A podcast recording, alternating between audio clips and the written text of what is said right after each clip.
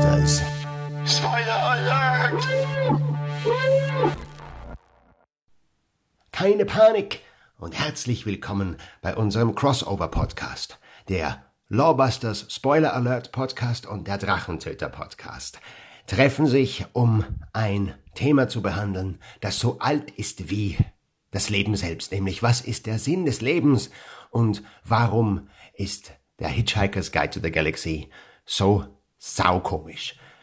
Aber jetzt im Ernst, ein junger, dynamischer und nach vorne gerichteter, zukunftsorientierter Podcast trifft auf den Drachentöter Podcast und wir freuen uns, dass ihr alle heute dabei seid. Genießt diese fast zwei Stunden Nerdkultur pur und habt mit uns gemeinsam Spaß. Und los geht's.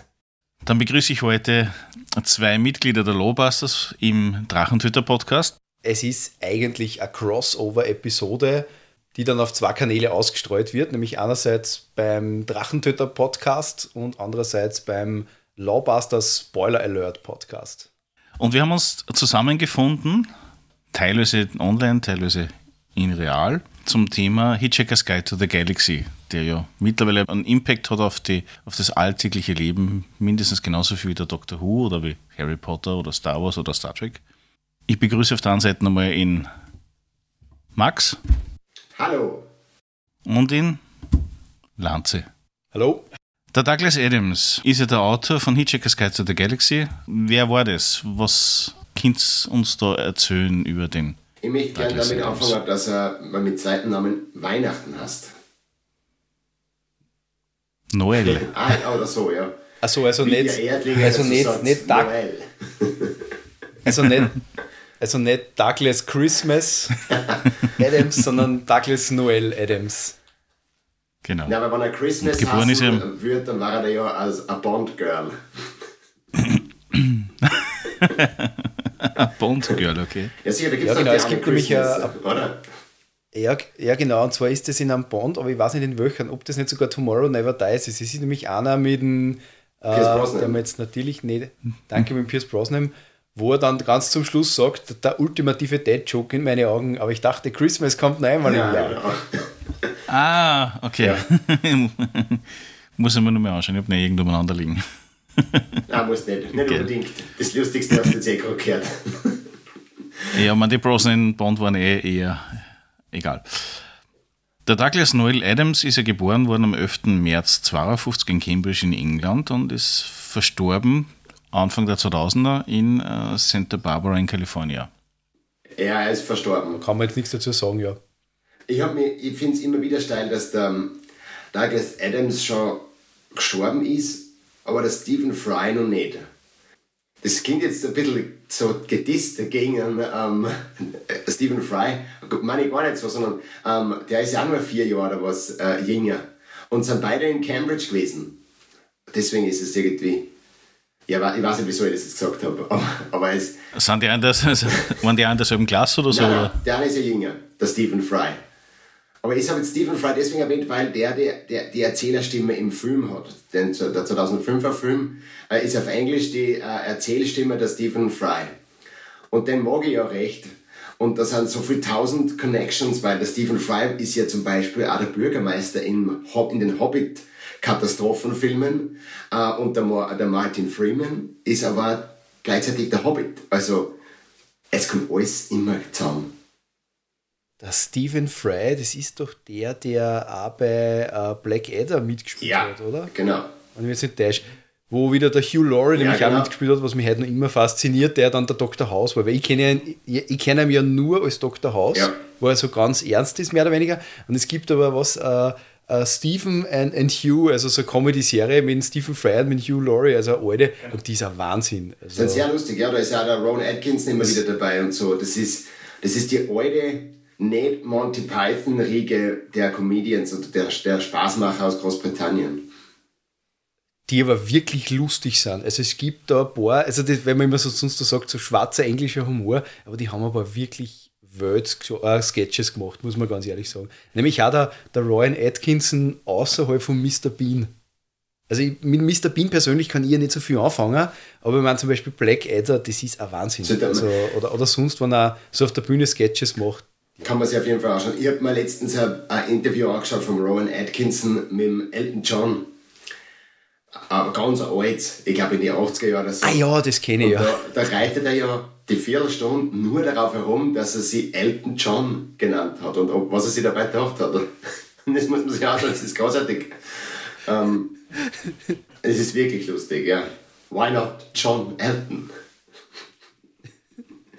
Sehr lustig, okay. Aber, aber da, also wieder, wieder zurück zum, Adams. zum Stephen Fry und, und, und zum Douglas Adams. Ja.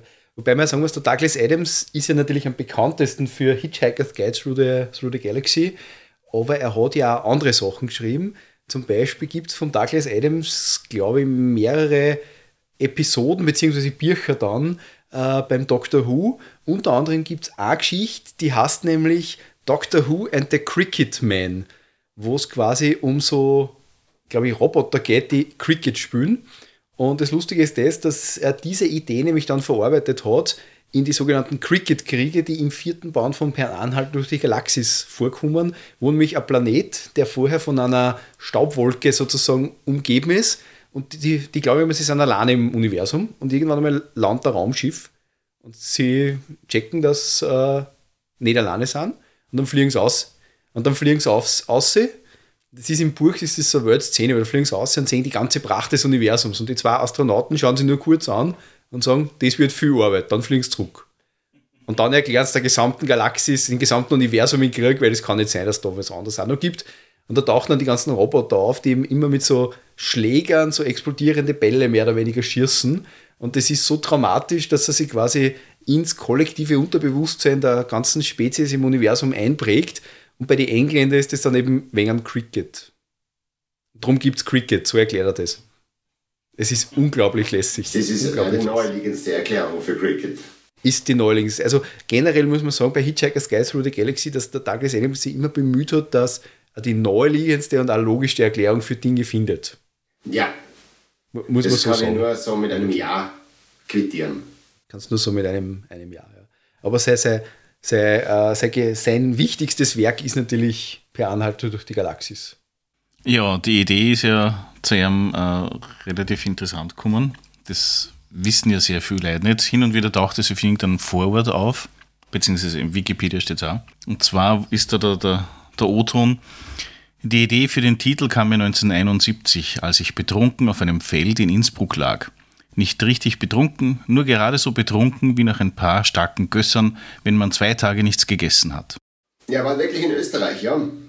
Der war wirklich in Österreich, in Innsbruck, neben der Schanzen, was der, wo die, diese äh, Sprungschanzen ist, diese Olympiaschanzen, und dort hat er sich etwas niedergekippt und hat auf den Himmel geschaut, weil zu dem Zeitpunkt, wo er da unterwegs war, waren diese Hitchhiker's Guide relativ interessant. Man hat ja den Tourismus ja erst mit ähm, in der Nachkriegszeit, so mit die 50er, 60er so richtig entdeckt. Und da sind halt ein paar so Guidelines gekommen im Sinne von, wo kann man sich was anschauen, wo kommt man am besten unter, wo trinkt man was, wo isst man was, wo sollte man sich irgendwie dahin bewegen, dass man halt gefahrlos von A nach B kommt und so weiter. Und dann ist er halt da betrunken in dem Feld gelegen und hat halt dann aufgeschaut, dass er dachte, ja, das war doch was. Er als damals noch junger Autor hat sich dann gedacht, probieren wir es aus. Und aus dem ist es dann geworden. Die grundlegende Idee für das Don't Panic Handbuch. Da habe ich jetzt eine Frage und zwar, also wann das so Was ist ein war- Gösser? Danke, das, das weiß ich ja, danke gerade noch. Aber meine Frage ist dann das, also wann er die Idee gehabt hat in Österreich und in Innsbruck, welche Teile des Buches sind dann direkt von Österreich oder Innsbruck inspiriert? Ich weiß. Und was haben die Wurgonen damit zu tun? Das Baurecht wahrscheinlich. Ja, die gesamte Bürokratie. Und die guten Poeten. Die guten Poeten, genau. Ja, Nein, wir, wir wollen da jetzt nicht unsere, unsere Zuhörerschaft diesbezüglich verlieren, ja, in irgendeiner Art und Haben wir Weise. so viele Beamten, die dazu machen, oder wie? Und Beamtinnen? Nein, vielleicht, vielleicht, vielleicht Innsbruck. Ach so, Ich-. Also ich, wer weiß, ob nicht der Drachentöter-Podcast wirklich in, in Innsbruck da wahrscheinlich seinen Hotspot da hat. Homebase zwischen den vier Schanzen. Wird sie übrigens auf wie viele Schanzen die vier Schanzentournee ausgetragen wird? Ich glaube, das ist eine Fangfrage. Das erinnert mich so ein bisschen an einen, an einen Mikroman oder ja, so. das war eh, witzigerweise war das eine Mikroman-Frage. Und die lustigsten Okay. Antworten waren so, ja, auf einer. Und einer hat gemeint, auf elf. Was? Auf elf Schanzen. Okay. Das ist naheliegend, weil wenn man dann auf jeder Schanze zweimal springt, dann hat man noch immer drei andere. Keine Ahnung. Ja, okay. Ich bin schon wieder ernst. Macht Sinn. Back to Christmas Adams, wie ich ihn liebevoll nenne. Christmas Adams, ja. Sehr biblisch eigentlich. Äh, Hitchhiker's Guide to the Galaxy. Von was handelt es? Beziehungsweise jeden oder vielen ist das ja ein Begriff, für die, die das noch nicht kennen. Wer spielt da mit in der Geschichte überhaupt? Vielleicht müssen wir zuerst noch ganz kurz sagen, worum geht es für Menschen, die dieses Buch rein zufällig noch nicht gelesen haben. Ich glaube, die Wahrscheinlichkeit, dass wer gelesen hat, ist eher gering, als wie das irgendwer einen Film gesehen hat. Auch wieder wahr. Ja. Aber im Prinzip Buch und Film sind ja, sind ja gleich. Also der, der, die, die Filme, muss man sagen, es gibt ja eine BBC-Miniserie aus irgendwann und äh, eben, eben mit Martin Freeman, der dann später noch äh, der Hitchhiker's Guide äh, Through Middle-earth mehr oder weniger durchgemacht hat. Ähm, gibt es auch einen Film neueren Datums. 2005. Also die beide Filme, beide Filme basieren auf dem Buch. Und beim Buch ist es insofern interessant, weil der Anhalter durch die Galaxis sowohl der Titel des Buches ist, wie auch das Buch im Buch. Also es, es ist eine Geschichte, wo es im Wesentlichen darum geht, dass äh, die Erde gesprengt wird. Am Anfang steht das Ende. Und äh, ein Erdenbewohner, in dem Fall der, der Arthur Dent, mit seinem Freund, der Ford Prefect. Prefect, der sich dann irgendwie als Außerirdische entpuppt, ähm, rettet sich und zwar deswegen, weil sie beschließen, sie fliegen per Anhalter durch die Galaxis und erleben dort allerlei Abente Abenteuer. Unter anderem finden sie die Antwort auf das Leben, das Universum und den ganzen Rest und essen im Restaurant am temporal gesehen Ende des Universums. Und ja, und es taucht eben immer wieder dieses Buch auf, der Anhalter durch die Galaxis, also der Hitchhiker's Guide through the Galaxy, äh, wo immer so Auszüge auch äh, vorgelesen werden. Das ist auch in die Filme recht nett, weil es sind dann immer so, also in beide, beide Filmversionen immer so, so computeranimierte Zeichentrickversionen, die halt über ganz obskure Dinge was aufklären. Also das ist vielleicht so die ganz kurze Kurzzusammenfassung. Das ist wirklich eine sehr kurze, kurze Zusammenfassung, wobei man sagen muss, das bekannteste aus Hitchhiker's Guide to the Galaxy sind eigentlich zwei Punkte. Die sind es 42. Die Antwort auf das Leben, das Universum und den Man ganzen. muss aber da wirklich gleich dazu sagen, es ist die Antwort. Die Frage, Genau, es ist nicht die die Frage. Frage ähm, ist, ist nicht im Buch und im Film. Äh, das ist, das ist die, die späte Rache von Christmas Adams. Ganz genau. Ganz genau. Also es geht vielmehr darum, dass das eigentlich nach der Frage zur Antwort gesucht wird. Weil sie, sie drucken es eben im, im, im Buch immer so aus, dass sie sagen, naja, die Frage nach allem, nach dem Leben, dem Universum und dem ganzen Rest eben. Und es kommt dann einmal eine Stelle im Buch, wo dann jemand, in dem Fall ein Computer, der das ausrechnen soll, der die Antwort ausrechnet, sagt, wie wollt ihr die Antwort verstehen, 42, wenn ihr die Frage nicht kennt? Und es ist dann eher sozusagen umgedreht eben. Sie kennen die Antwort, die ist sehr einfach und ja, suchen dann mehr oder weniger die Frage. Dazu gibt es dann nur einen kleinen Hintergrund. Das ist das, was der Max meistens als Trivia dann äh, tituliert in die Lobas Spoiler Alert Folgen. Und zwar ist ja 42 deswegen gewählt worden, weil es einem passt hat, nicht wegen irgendwelchen mathematischen Abhandlungen von irgendwelchen Dingen, die dann auftauchen, sondern es ist wirklich einfach nur, hat in den Himmel geschaut und gesagt, 42 passt, das ist die Antwort und fertig. Ähm, apropos Trivia, die, der, der Computer im Film sagt die Antwort 42 genau nach 42 Min 5 Minuten in 2005er Film. Das ist gescheit cool, oder? Das ist cool, das habe ich nicht gewusst. Das ist. Ich glaube, es ist auch ein Apple-Logo auftaucht, irgendwo Ja. mal auf dem Computer auf der genau, Seite. weil der Douglas Adams den ähm, zweiten und dritten Apple Macintosh in Großbritannien gehabt hat. Ever, also den tatsächlich zweiten und dritten Apple Macintosh und den ersten hat der Stephen Fry gehabt. Jetzt haben wir wieder dort. Der Stephen Fry, das ist also ein guter Freund und ein großer Apple-Verfechter. Das, was in meinen Augen natürlich relativ unsympathisch macht, sofort. Aber das ist eine andere Geschichte. Nein, nein, nein, nein, nein, nein, Ich werde jetzt aber nein. nicht dazu sagen, dass ich ähm, mit einem iPad meine Stimme aufzeichne und mit einem MacBook Air filme. Psst. Ja, The Hitchhiker's Guide to the Galaxy. Wir haben es, beziehungsweise Lanze, du, Michael, du hast es ja gerade kurz äh, umrissen. Handelt ja von einer Handvoll per, äh, Personen. Der Arthur Dent ist ja mehr oder weniger die Hauptperson, um die es ja eigentlich geht. Der einzige, fast der einzige Mensch in der Geschichte, wenn man es genau nimmt, der länger als wie zehn Minuten, glaube ich, im Film oder sowas überlebt, beziehungsweise auf den sich die ganze Geschichte bezieht.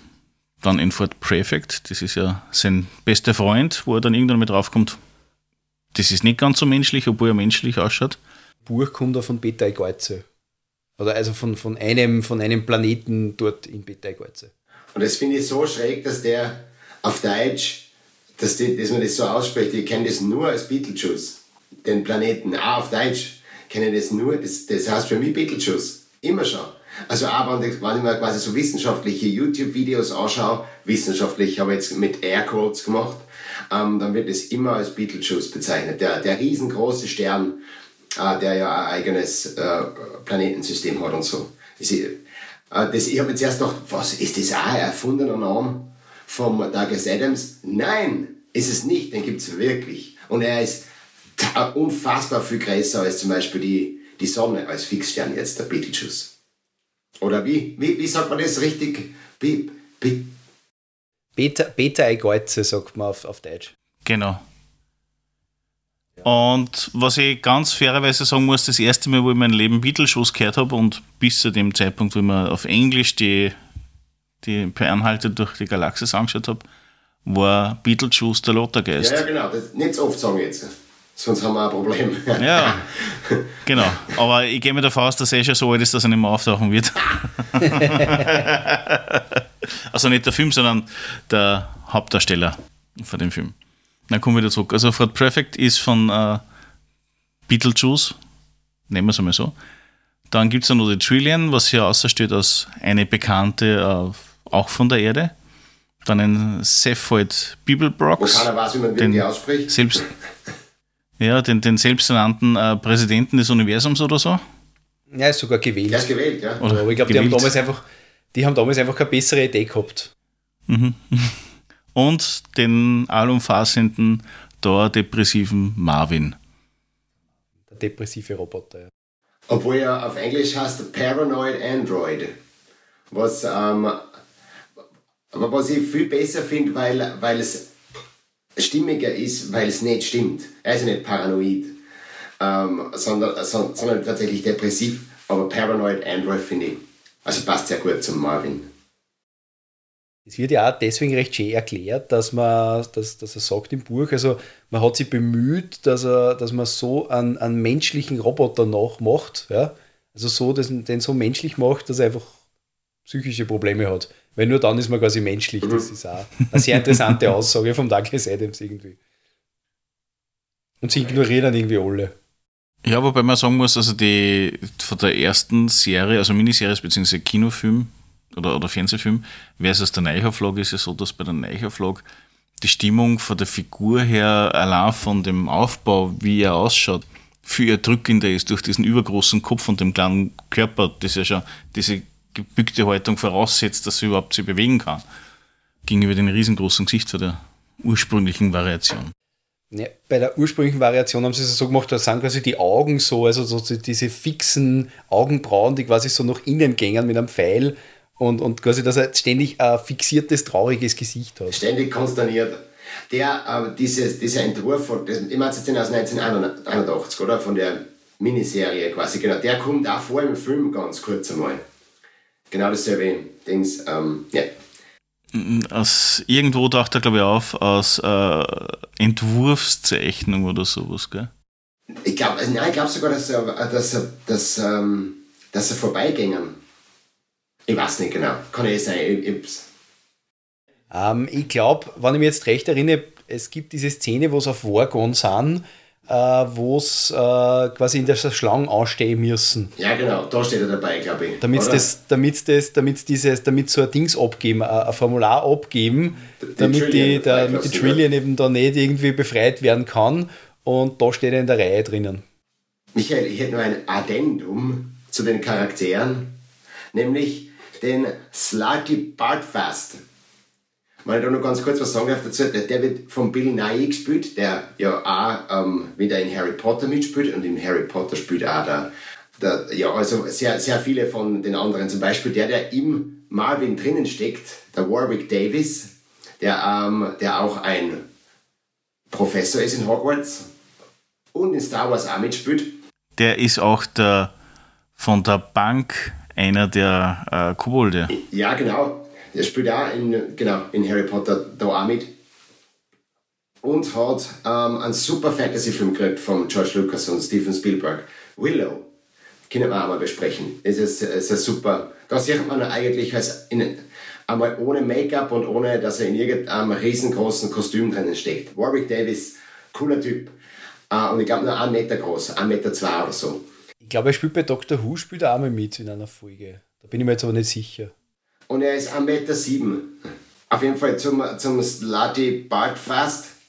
Da wollte Douglas Adams, und das ist ja das, was eigentlich auch Hitchhiker's Guide to the Galaxy immer ein bisschen ausmacht für mich, also wollte einen so garstigen Namen wie möglich finden, um äh, also der gerade halt nur bei der Zensur vorbeigeht. Und der hat den hat er, glaube ich, er hat mehrere Versionen vom Buch eingereicht und immer wieder und immer wieder und immer wieder nur den einen Namen geändert, bis er quasi dort angekommen ist, ähm, wo, wo wir jetzt sind, beim Slutty Bart Fast. Und es gibt sehr viel wesentlich garstigere Iterationen dieses Namens äh, und nur der ist dann sozusagen durchgegangen. Deswegen wollte ich es dazu sagen. Weil er halt auch die Grenzen immer wieder ausgetestet hat, so ein bisschen, wie weit kann man gehen in diesem biederen Land Großbritannien. Ich muss sagen, ich muss sagen was ich bei, dem, bei der Figur sehr lustig finde, im, im Buch nämlich drinnen, äh, der designt eben die Erde und der ist ja dort, ist er quasi für Norwegen und so weiter zuständig. Also bei der, bei der ursprünglichen Erde, also geht er dann darum, dass sie eine neue Erde bauen und ursprünglich, und er, er, er ist immer total stolz darauf, dass er einen Preis gekriegt hat für die Fjorde. Ja weil das so super Arbeit war. Und dann gibt es einmal, das kommt in einem Buch später vor, wo es quasi dann die zweite Erde sehen. Und da sagt, da sagt er dann irgendwie so in einem Nebensatz, ja, jetzt macht er Afrika. Und irgendwann sagt er dann mal, dass irgendwer so, Afrika hat jetzt tausend Fjorde, weil es einfach die ganze, der ganze Kontinent rundherum lauter Fjorde, weil das kann am besten. Ja. Das ist ziemlich lustig eigentlich. Aber vielleicht, äh, wenn wir nur ganz kurz auf die, auf die, die, die Leute, den Cast eingängen, so mit jeweils einem Satz. Der Arthur Dent, das ist so irgendwie der, der, der typische Brite. Also der, gerade in der alten Serie, rennt da die ganze Zeit mit einem Morgenmantel und mit einer Tasse Tee umeinander. Also das ist so richtig over the top der so richtig dieser, dieser kleinbürgerliche, biedere, typische Brite ist. Der Ford Prefect, der, der Außerirdische, der Reporter, mehr oder weniger, der für einen Anhalt durch die Galaxie schreibt, der nur deswegen Ford Prefect heißt, ja. äh, weil er glaubt hat, dass Autos die dominante Lebensform auf der Erde sind und darum hat er sich nach einem Auto benannt, weil ihm das so gefallen hat. Ja? Und er wird nämlich, so trifft er nämlich in Arthur Dent, er wird nämlich vom Arthur Dent gerettet, wie er gerade auf ein Auto zulaufen möchte, weil er eben glaubt, der, mit dem, mit dem muss er reden sozusagen. Ja, einhaken beim, die beim Trillion Ford ist eigentlich einhaken. Der Ford Prefect ist ein, ein Auto, das tatsächlich gegeben hat, von Ford produziert. Allerdings, witzigerweise, Ford ist eine US-Marke ähm, und ein Ford Prefect wurde nie in den äh, Vereinigten Staaten produziert und ist halt dort nie gefahren. Ist nur was für Großbritannien und Kontinentaleuropa gewesen. Mind blown. dann, die, dann die Trillion die Trillion heißt eigentlich Trisha Macmillan, aber Trillion ist einfach das, hat es beschlossen, der spacigere Name sozusagen. Äh, die trifft der Arthur Dent einmal auf einer Party und es wird ja, sie wird ihm aber dann mehr oder weniger vom äh, Stafford Beeblebrox einfach ausgespannt. Sie ist äh, so ein bisschen das Love Interest, das kommt vor allem im äh, neuen Film kommt das außer, wo dann im Prinzip der Arthur Dent und die Trillion zusammenkommen. Im, äh, im ursprünglichen Buch, im ursprünglichen Buch ist die Trillian eigentlich nicht ein sehr sympathischer Charakter, weil die einfach in, in Arthur Dent ständig über den, über den Tisch zirkt und dann aber irgendwann einmal von ihm schwanger wird, aber glaube ich auch über irgendwie eher Samenspende. Und es gibt dann im, im sechsten Buch der Trilogie, das ist übrigens vom Coin Helfer, äh, und übrigens noch was, gibt es dann eine Tochter, die ist, aber die, die, äh, die, die Trillion sozusagen, die reist dann in dem sechsten Buch mit dem Wow-Bagger, dem unendlich Verlängerten, ab. der nämlich unsterblich ist, weil er mal mit einem, glaube ich, magischen Gummibandel getroffen worden ist oder so. Also das ist total skurril irgendwie, ja. Und der hat es nämlich, der ist nämlich super, das ist ein bisschen ein Hauptcharakter im sechsten Buch auch. Der macht es nämlich zur Aufgabe, dass er jedes Lebewesen im Universum, weil er eh genug Zeit hat, einfach einmal beleidigt. Und der macht das richtig systematisch. Das ist ziemlich super, ja. Und, drum. Ja, dann der Stafford Breaks, der, der Präsident des Universums, hat zwei Köpfe, ist ein Cousin zweiten Grades oder so. Also irgendwie verwandt mit Fort Prefect, weil sie irgendwie drei gemeinsame Mütter haben ja, oder genau. sowas. Das kommt nicht so ganz außer. Ähm, und, und der ist im Prinzip so der Troublemaker, der insofern auch ganz ein interessantes Plot-Device, der stützt nämlich die Heart of Gold. Die Heart of Gold ist nämlich auch was ganz Zentrales. Das ist das erste Raumschiff, das einen Unwahrscheinlichkeitsantrieb hat. Ja? Also, wo es einfach in einen unwahrscheinlichen Zustand gesetzt wird. Dadurch umgeht man sozusagen die Routen im Hyperspace und kann einfach überall gleichzeitig sein im Universum. Und das ist nämlich auch, mit dem fliegen sie immer umeinander. Mit man, man ist ja nicht nur, Hard of man ist nicht nur überall gleichzeitig, sondern man ist auch alles gleichzeitig. Das ist genau. im Probability also Drive quasi, man ist überall und alles gleichzeitig. Ähnlich wie wenn man bei Star Trek Warp 10 erreicht was wir in der besten Star Trek-Serie überhaupt, um sie wie immer zu erwähnen, Star Trek Voyager mit Tom Paris lernen. Ja, wo er sich dann zum Echsenwesen Nein, nicht er. Das ist der Chakotay und die, und die Janeway, die werden dann Echsenwesen. Nein, nein, nein, nein, nein, nein, nein, nein, nein, nein, nein, nein, nein. Das ist der Tom Tom Paris, der sich rückentwickelt und dann auch die Janeway und dann haben sie gemeinsam Junge, und, aber dann werden sie wieder rücktransferiert. Und am Ende der Episode, die wirklich toll geschrieben ist, muss man sagen, das kann auch als Star Trek-Fan sagen, ähm, ist wieder alles normal. Ah, ich finde ja, das ist. Ah, ich sage ja immer, bei Voyager gibt es die besten und die schlechtesten Folgen von Star Trek. Das ist eine Folge, die darf jeder selber kategorisieren. Ich gibt es ja eher zu den besten Folgen, die Star Trek zu bieten hat. Das Internet ist allerdings anderer Meinung. Hey Max, willst du jetzt einen Krieg auslösen oder was? Das ist ja mein Ziel. Nerd War. Ja, Voyager Wars. Wobei ich, wobei ich frage mich, es kommt jetzt bald, also zum Zeitpunkt dieser Aufnahme, kommt ja bald eine neue Star Trek-Serie, Star Trek Prodigy, das muss ich jetzt ganz kurz erwähnen, ähm, die mehr auf Kinder und Jugendliche ausgerichtet ist, wo so a bunch of teen Misfits mehr oder weniger findet ein Raumschiff im Delta-Quadranten, äh, ein Föderationsraumschiff, die USS Protostar, und da ist ein Janeway-Hologramm drauf. Und ich frage mich, ob die dann einmal diese Echsenjungen finden vielleicht. Das fand ich ziemlich lustig. Ich fand das nicht gut, aber ich fand das lustig. Vielleicht sind es auch die Echsenwesen im Endeffekt. Nein, nein, nein, nein. Da, die, also die Spezies. Die, die ausgewachsenen Kinder. Nein, nein, die Kinder sind nicht, definitiv. Also das, das kann man schon. Ja, was nicht zurückentwickelt, aber vielleicht sind ja die aus dem Warp rausgefallen und was die. Nein, weil das ist ein Tellerit, ein Brikar und drei andere Lebensformen. Okay. Nein, tut mir leid, da muss ich, muss ich widersprechen. Da gibt es okay. schon, schon Informationen dazu. Mhm. Aber, aber, vielleicht wieder uh, back to topic. Nur ganz kurz noch wegen Star Trek. Uh, Lower Decks Episode 10. Die habe ich noch nicht gesehen. Nicht spoilern. Ich sag nur, nein, ich spoilert nicht, ich sag nur, mindestens zwei geniale Cliffhanger sind drinnen. Das habe ich auch schon gehört. Gut, Lower Decks mhm. ist, muss ich sagen, für eine Zeichentrickserie unglaublich lustig. Also taugt mir extrem. Was heißt für eine Zeichentrickserie? Animationsserie, nein. Nein, nein, gar nicht, aber es sind nicht Zeichentrickserien eher die lustigen Serien. Also hast du immer nur traurige Serien noch. Traurige Zeichentrickserien wie Spongebob. Nein, es gibt da brutale Zeichentrickserien. Schon mal Mila Superstar gesehen, ich meine, das ist harter Kampf. Mila kann fliegen. Gut, vielleicht, vielleicht back, back to business. Mhm. Ähm, ja, also der Safford People Rocks, genau, der Marvin, den haben wir eh schon besprochen. Es gibt natürlich eine Reihe von anderen Charakteren, die einfach auch vorkommen, äh, zurück, äh, äh, zurückkommen immer wieder und so weiter. Das ist interessant. Das Lustige ist eigentlich zum Beispiel auch, dass im Film Per Anhalter durch die Galaxis, also aus 2005, auch einige Charaktere vorkommen, die jetzt im Buch eigentlich nur am Rande erwähnt werden. Also zum Beispiel, der, mir ist jetzt der Name entfleucht, der Gegenkandidat bei der Präsidentschaft vom Seifert äh, Bibelbrox, den sie ja sozusagen dort auch besuchen, ähm, der kommt im Buch nur ganz kurz vor. Also das ist, da weicht, da weicht der Film. Ha, ähm, ha, Hamakavula, oder irgendwie so heißt der. Da, genau, danke, der Hamakavula, der Hamakavula, ja. Der kommt im Buch, kommt er auch vor, aber äh, es gibt da keine Szenen mit ihm im Wesentlichen. Also das, das ist da, da weicht der 2005er Film schon ich ganz klar vom Buch. dass der extra für den Film erfunden worden ist. Den Kult, also diesen, diese, diese Sekte mehr oder weniger, die auf das Taschentuch wartet, die gibt's in den, ähm, in, in, den Büchern. Aber den, der Charakter selbst, den der John Malkovich spielt, Malkovich, Malkovich, Malkovich, Malkovich, ähm, Malkovich. Den Film den, müssen wir einmal besprechen. Genau. Being John Malkovich. Ah, und, ein wahnsinnig guter Film. Ah, und den hat er, glaube ich, extra für den Film erfunden. Hammer, ich glaube, er heißt Hammer Kavula. Also zumindest steht es auf der International Movie Database als Trivia. Okay, passt, dann, dann wird stimmen. Aber genau das stimmt, danke. Ähm, den, den, Charakter haben sie erfunden, aber dieser Kult mit dem Taschentuch, äh, das, das ist was, das kommt im Buch auch vor, aber auch nur am Rande.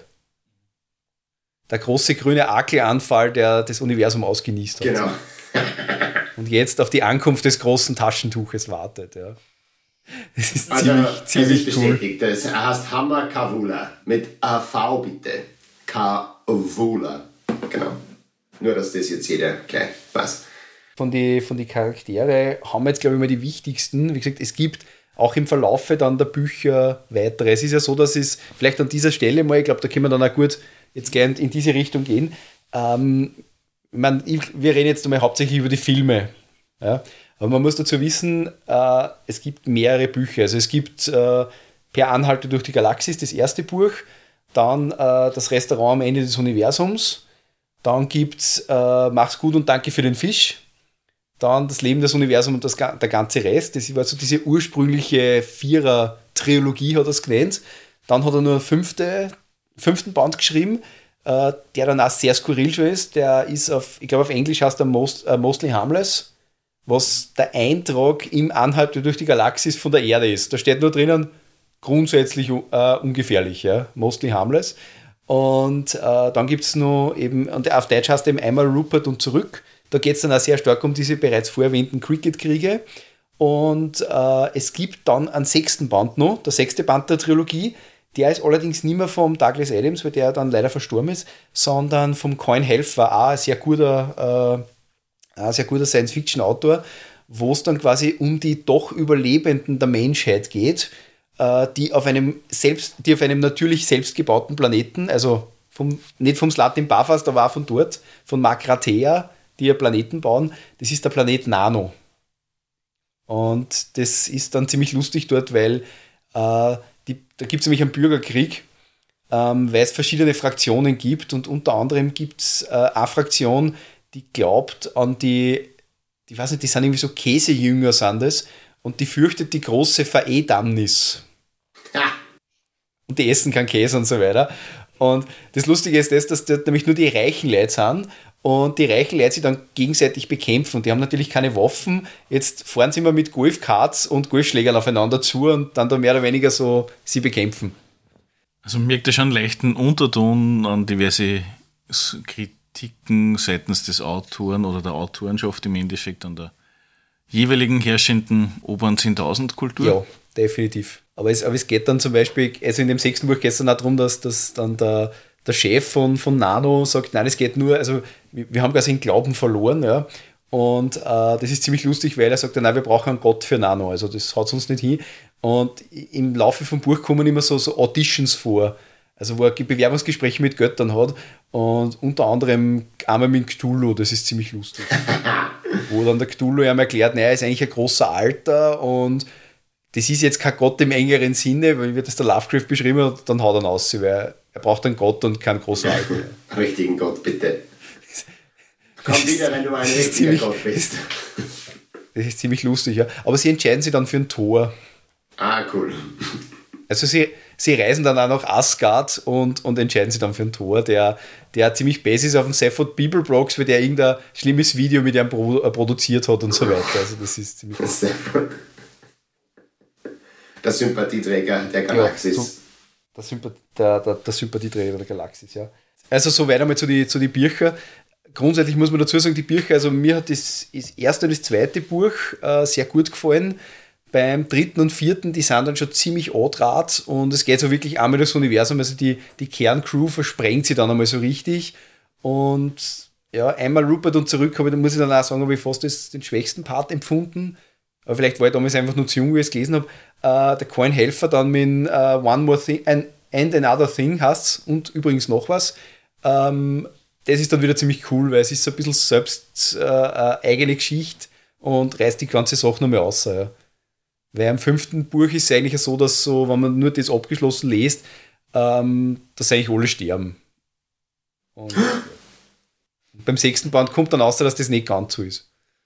Wir haben ja ein paar Mal schon erwähnt, beziehungsweise du hast es erwähnt, dass ja immer wieder so kleine Videoeinspieler sind, computeranimierte Einspieler über Themen, die für einen Arthur Dent in der Geschichte immer wieder auftauchen, wo er sagt, was ist das, ich kenne mich nicht aus und der Ford Prefect sagt, da druck drauf, da hast du ein kleines Birkel, das ist also im Prinzip der Vorgänger von einem iPad im Endeffekt. Ja, es ist der Anhalter. Es ist ein Videobuch, der Anhalter durch die Galaxis. Genau. Und äh, da steht riesengroß drauf, Don't Panic, und es wird gleich im ersten Einspiel erklärt, warum man keine Panik haben soll, weil das Buch im Prinzip so wie heutzutage würde man sagen, Wikipedia sein sollte. Es ist ja eigentlich eine, eine, eine Hommage und gleichzeitig auch ein bisschen eine Verarschung von der Enzyklopädie Galactica, die der Asimov erfunden hat. Genau, und die der Asimov im Endeffekt verwurstelt hat in der sogenannten Foundation. Äh, Reihe, beziehungsweise im Foundation-Zyklus, wo man jetzt gerade bei Apple. Uh, Sack ja. die Verfilmung äh, genießen darf. Die, Schaut aber der Trailer sehr gut aus, muss ich sagen. Ich werde jetzt, mich jetzt einmal das Buch lesen. Ich habe den ersten Teil angeschaut und ich muss sagen, es war, war spannend. Ja. Also, Wobei, wenn ich da, wenn ich da auf, äh, aufgreifen darf, das ist ja so lustig, weil das wird, eben, das wird so schön erklärt, nämlich in die Filme und im Buch so. Äh, es gibt quasi zwei Bestseller im Universum. Das eine ist die Enzyklopädie Galactica, aber drüber steht nur der Anhalt durch die Galaxis. Warum ist das so? Erstens einmal, der Anhalt durch die Galaxis ist billiger. Und zweitens, es steht in großen Lettern auf der Seite drauf, keine Panik. Was nämlich dann auch noch interessant ist zu dem Thema ist, ähm, alle hier wiedergegebenen Zitate aus der Enzyklopädie Galactica sind in der 116. Ausgabe entnommen, die im Jahre 1020 F.E. von der Enzyklopädie Galactica Publishing Co. auf Terminus veröffentlicht wurde, mit Genehmigung der Herausgeber. Das ist so die Querreferenz im Hitchhiker's Guide to the Galaxy auf dem Asimov. das finde ich gut. Wegen dem Don't Panic. In vielen der etwas lässigeren Zivilisationen am äußersten Ostrand der Galaxis hat der Reiseführer per Anhalter durch die Galaxis die große Enzyklopädie Galactica als Standardnachschlagewerk für alle Kenntnisse und Weisheiten inzwischen längst abgelöst. Denn obwohl er viele Lücken hat und viele Dinge enthält, die sehr zweifelhaft oder zumindest wahnsinnig ungenau sind, ist er dem älteren, viel langatmigeren Werk in zweierlei Hinsicht überlegen. Erstens, er ist ein bisschen billiger und zweitens, keine Panik. Ja, vielleicht muss man nur eins ganz wichtig sagen, das ist nämlich Ultimat. Äh, wie gesagt, es gibt immer so diese Erklärungen und das ist wirklich super, weil die einfach jedes Mal diese, diese Zitate mehr oder weniger aus dem Anhalt durch die Galaxis, also aus diesem Buch im Buch ein Wahnsinn sind. Und eines der ersten Dinge ist ja, was, wo man erfährt, warum man immer ein Handtuch dabei haben sollte. Das ist nämlich ebenfalls auch ganz was Wesentliches, dass man sagt, als Anhalter musst du immer ein Handtuch haben. Und das kommt auch regelmäßig im Buch dann vor. Also zum Beispiel der Ford Prefect, der sein Handtuch einfach wahnsinnig gepimpt hat, der zum Beispiel also Stahlverstärkungen, glaube ich, irgendwie eingenäht hat oder so, damit es niemals reißen kann und irgendwo ein Teil davon ist irgendwie ein Nährflüssigkeitsspender und so weiter und ich glaube ein Taschenmesser da irgendwie eingenäht, also lauter so Geschichten. Das ist MacGyver at its best. Warum braucht man dann äh, ein Handtuch? Warum ist das das Wichtigste? Weil ein Handtuch einfach wahnsinnig praktisch ist. Man kann damit einen gefräßigen Plapperkäfer von Tral abwehren.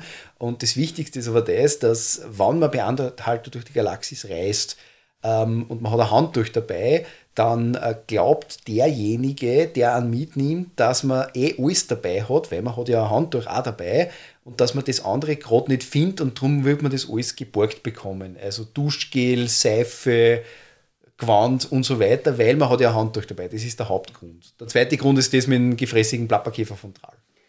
Tarnen und täuschen, sozusagen. mit dem Handtuch. Ja, und der 25. Mai ist der Handtuchtag. Das heißt, man darf sich da nicht wundern, wenn die Leute mit diversen Handtüchern drüber drinnen. Aber wegen dem äh, Plapperkäfer von Tral, hast du gesagt. Ja, genau, gefräßiger Plapperkäfer von Tral. Der kommt ja dann in einer anderen Geschichte auch nochmal kurz vor, in einer anderen Erklärung, nämlich mit den Vagonen. Ganz genau. Und zwar wird da gesagt, dass die Vagonen, das sind quasi die Bürokraten des Universums, unglaublich hässliche Lebensformen. Und ein vagonischer Beamte würde selbst und seine Großmutter von einem gefräßigen Plapperkäfer von Drahl gefressen wird, nichts tun, bevor er nicht drei Anträge ausgefüllt hat. Die doppelt unterzeichnet, verloren gegangen, wiedergefunden worden, Ja, sein ganz Kredit genau. eingereicht worden und so weiter. Ja. Dann im nahrhaften Torfboden vergraben. Und was auch ganz spannend ist, und das ist, kommt eh in einer von den ersten Szenen vor, wo sie halt dann auf die Vagonen treffen, die Vagonen sind so die Dichter und Künstler im All. Ja, deswegen kann ich mich auch am Die wichtigsten mit überhaupt. identifizieren. Von allen Charakteren. Ja, ich habe da, da äh, sogar einen Auszug da von der Dichtkunst, also falls sie irgendwie die Ohren zuhören will oder was. Ich gebe meinen Kopfhörer kurz weg. O zerfrettelter Grunzzwanzling, dein Häng, dein Harngedränge ist für mich wie Schnatterfleck auf Bienenstich. Grupp, ich beschwöre dich mit punzig Turteltrum und drängelreifig mich mit Krinklen Bindelwürdeln, denn sonst werd ich dich rendern in dein Goberwarzen, mit meinen Börgelkranze warz nur ab. Also falls jetzt wer übergeben hat müssen, nicht meine Schuld. Also das, das erinnert mich ähm, in der Hinsicht ganz stark an so Nonsensgedichte, die zum Beispiel von Lewis Carroll in Alice im Wunderland auch vorkommen. Das ist ja äh, das Gedicht vom Jabberwocky. Das ist ziemlich ähnlich so. Das sind einfach quasi Wörter, die es großteils Wörter, die es nicht gibt, aber deren Bedeutung man durch das, wie es ausgesprochen werden, eigentlich erkennt. Die, erste Strophe vom englischen Original von Lewis Carroll, Jabberwocky in Alice in Wonderland. 'Twas brillig, and the slithy toves did gyre and gimble in the wabe. All mimsy were the borogroves, and the mole rats outgrabe. Irgendwie versteht man es, aber eigentlich versteht man es natürlich nicht. Weil es halt Nonsensgedicht sind, genauso wie da der, der Harngedränge und so, das sind ja auch lauter Wörter, die es so eigentlich nicht gibt. Oder habt ihr öfter Harngedränge? Ich glaube, das ist ein sehr höfliches Wort für auf die Toilette müssen. Ich, ich habe einen Hahn.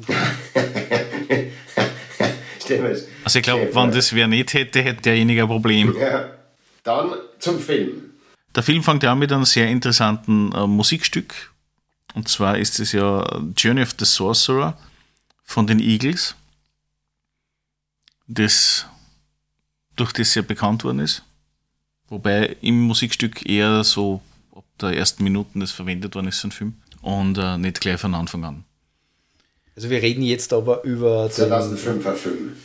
Wie, das ist die ursprüngliche, der, der ursprüngliche Titel Soundtrack von der Erstauflage. Also sprich von 19, was hast du gesagt, 81?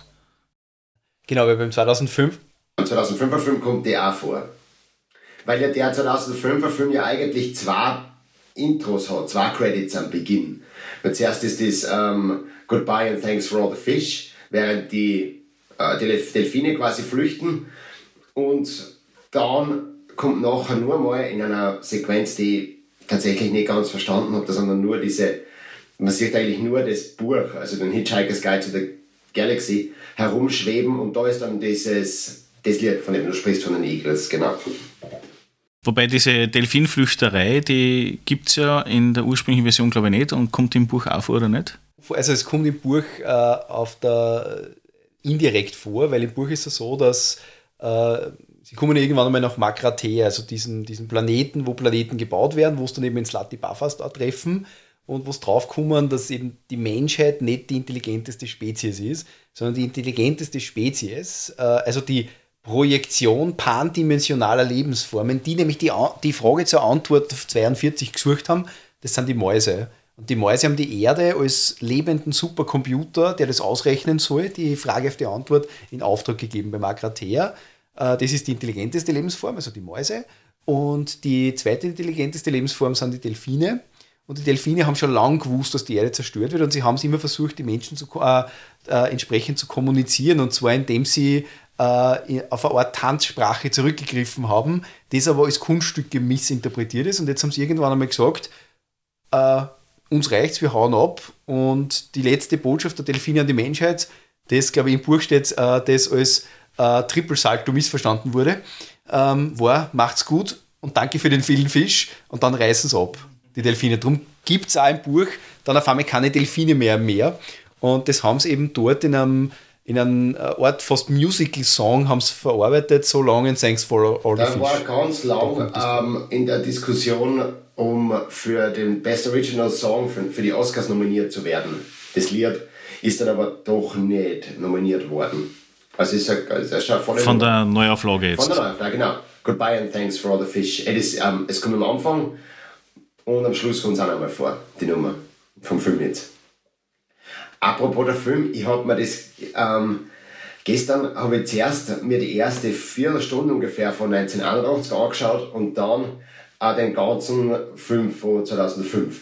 Und das Witzige ist, dass ähm, natürlich gibt es ganz klaffende Änderungen und so, aber auf der anderen Seite ist er ziemlich ähnlich von dem, was sagen, weil die, die, also jetzt auf Deutsch und es ist schon sehr, sehr ähnlich. Es war sehr lustig, das zu einfach so, so viele Jahre später im Endeffekt genau dasselbe, nur mal, nur halt ein bisschen abgeändert und auch dem geschuldet, dass es ein Film ist und nicht eine Serie, der 2005er, die 2005er Variante, einfach verkürzt. Soweit da ist zum Beispiel so, dass der Ford Prefect den ähm, Baustellen Vorsteher da irgendwie nicht dazu bewegt oder überredet, dass er sich selber vom Bulldozer legt, damit nicht weiter abgerissen werden darf. Und in der Originalserie, da macht er das schon so.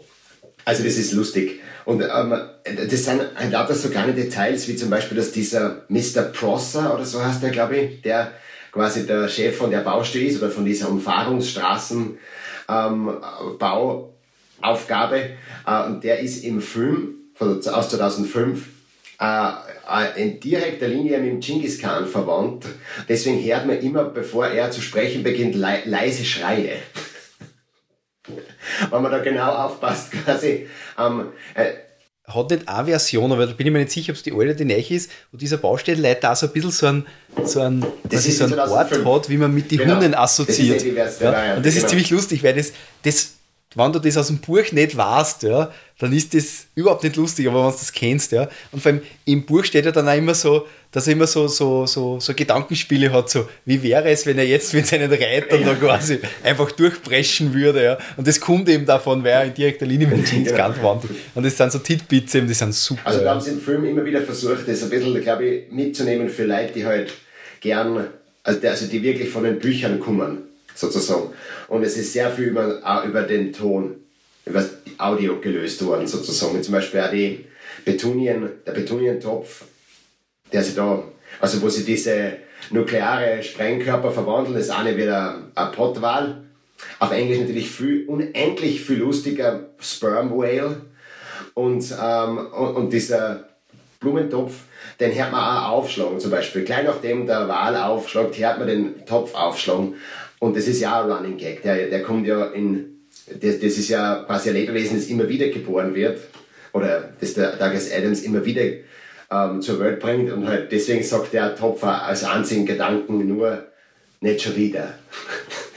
Kurz bevor er aufschlägt. Nein, man muss, man, muss dazu, man muss dazu eins sagen, das kommt nämlich erst im dritten und im vierten Buch raus, dass das ein Lebewesen ist, das nicht nur immer wieder reinkarniert ist, sondern es wird jedes Mal in jeder äh, Inkarnation von einer Inkarnation vom Arthur Dent getötet.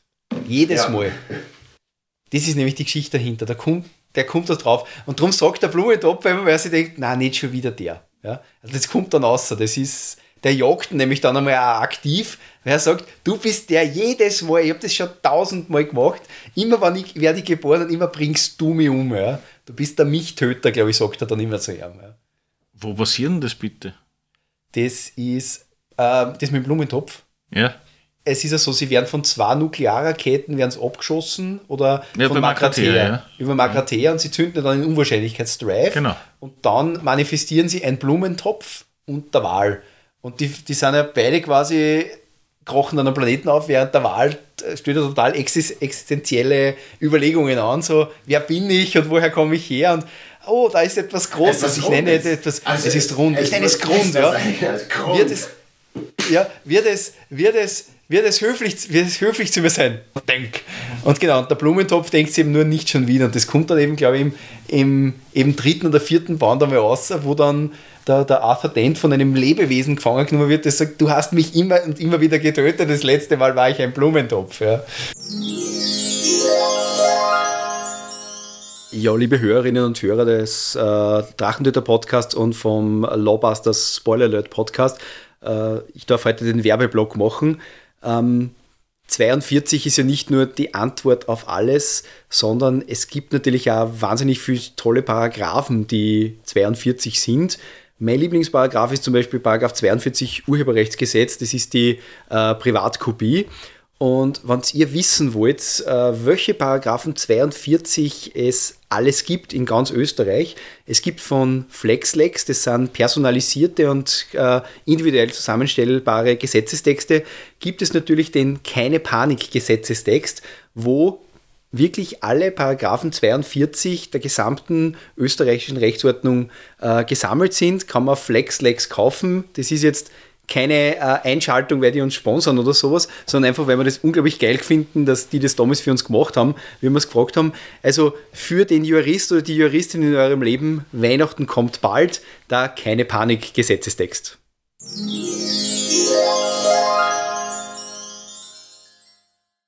Aber solche Situationen, wo sich irgendwer bewusst wird über irgendwas, was es normalerweise nicht bewusst werden kann, kommt im Original ja auch vor. Ich weiß jetzt nicht, ob es in der neuen Version auch ist im Sinne von der Sinn des Lebens, alles kein Thema nicht, irgendwo in einer Kneipe ist halt einer gesessen, der hat, ach, ich weiß es, und in dem Moment, wo es bewusst worden ist, wie die Lösung für alles sein könnte, das wurde der kommt, zerstört. Es ja. kommt in beide Versionen vor, wo sie irgend, in, in irgendeinem ähm, am Café äh, ein junges Mädchen klar wird, wie man alle Menschen glücklich machen könnte, wie man alle Probleme lösen kann. Ganz einfach und dann wird die Welt zerstört.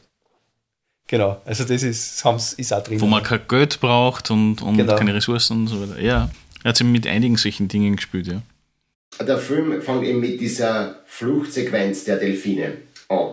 Ähm, und wenn man dann in diesem wunderschönen Azurblau die Namen liest, ähm, dann passieren zwei Dinge. Auf der einen Seite wird man wahnsinnig sauer, wenn man sich auf Deutsch anschaut, weil man dann natürlich nichts hat von der Hälfte von diesen Namen. Und auf der anderen Seite denkt man sich, das gibt's ja nicht. Wer der Oller 2005 mitgespielt hat, der dann später unfassbar berühmt worden ist. Ich meine, es haben manche Leute sind eh damals auch schon Kranken gewesen. Andere, wie der Martin Freeman zum Beispiel, halt noch gar nicht. Uh, und, und ich habe ich mein, ich, ich hab es da jetzt ähm, aufgemacht, weil das, das muss man sich mal anhören. Der Martin Freeman kennen wir dann später aus der Hobbit-Trilogie. Die Zoe Deschanel hat mit der eigenen Serie und mit extrem viel Filmen einfach auch eine steile Karriere hingelegt. Der Sam Rockwell, wahnsinnig gut, Moss Def, der in Fort Prefect spielt, Stephen Fry, der die Erzählerstimme ist, der Alan Rickman, der die Stimme von Marvin, dem paranoiden Androiden, ähm, macht und der Warwick Davis, der im Kostüm steckt. Der Bill Nye als, der, den schon angesprochen, das Larry Bartfast, der John Malkovich, und die Helen Mirren als die Stimme vom Computer Deep Thought. Und das ist halt, ähm, es geht dann sogar noch ein bisschen weiter, der Richard Griffiths spielt auch mit, das ist der äh, ungute Ziehvater dann vom Harry Potter zum Beispiel, der Darsteller, der, der ähm, ist einer von den Waggonen. Der Bill Bailey ist auch ein sehr lustiger Comedian aus Großbritannien, der äh, spricht den Wal.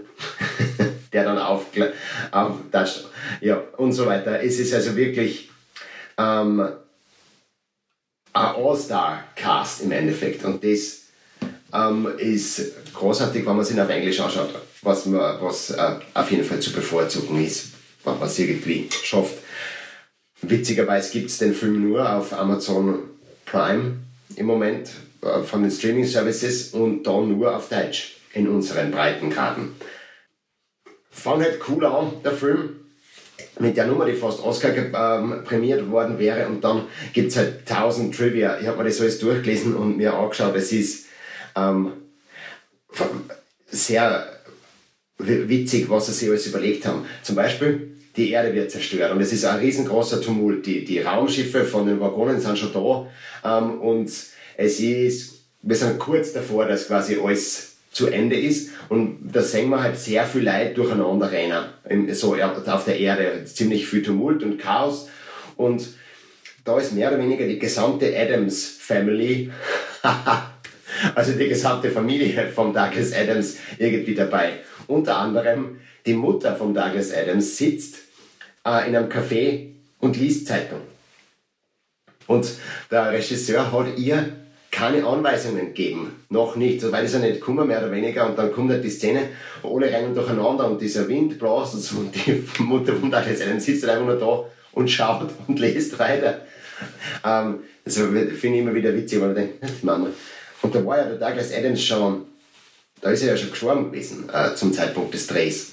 Und er ist, er hat das Drehbuch geschrieben und hat dann, äh, es gibt aber zwei Credits fürs Drehbuch, nämlich auch nur eine Frau, Kirkpatrick irgendwie, äh, und die hat aber, ich glaube sogar selber gesagt, dass er eigentlich nur ein bisschen mehr Kohärenz und mh, mm, quasi filmische Dramaturgie eingebracht hat, aber nichts geschrieben hat an Dialogen oder Charakteren oder so, sondern halt die hat nur geschaut, dass es halt irgendwie ein bisschen besser passt. Und das ist auch das, bevor wir irgendwie über Trivia oder sonst irgendwas reden, was ich unbedingt sagen muss, der Film ist witzig und irgendwie mag ihn und er ist mir hängen geblieben vom ersten Mal anschauen, aber er ist eigentlich auch eine Katastrophe rein von dem, er ist unglaublich schnell, das Pacing ist so rasant äh, und es wird irgendwie wahnsinnig viel gezeigt, aber auch viel zu viel einfach nur erklärt. Weil, wenn man da nicht aufpasst im falschen Moment, bist du auf einmal, kannst, kannst das nicht mehr verstehen. Du verpasst einen Satz, zum Beispiel vom Seifert, dass er jetzt ähm, da kurz zum Hamakavula runterfliegen muss, weil es genau jetzt zufällig bei dem Planeten gelandet sind, weil er nur eine Rechnung offen hat.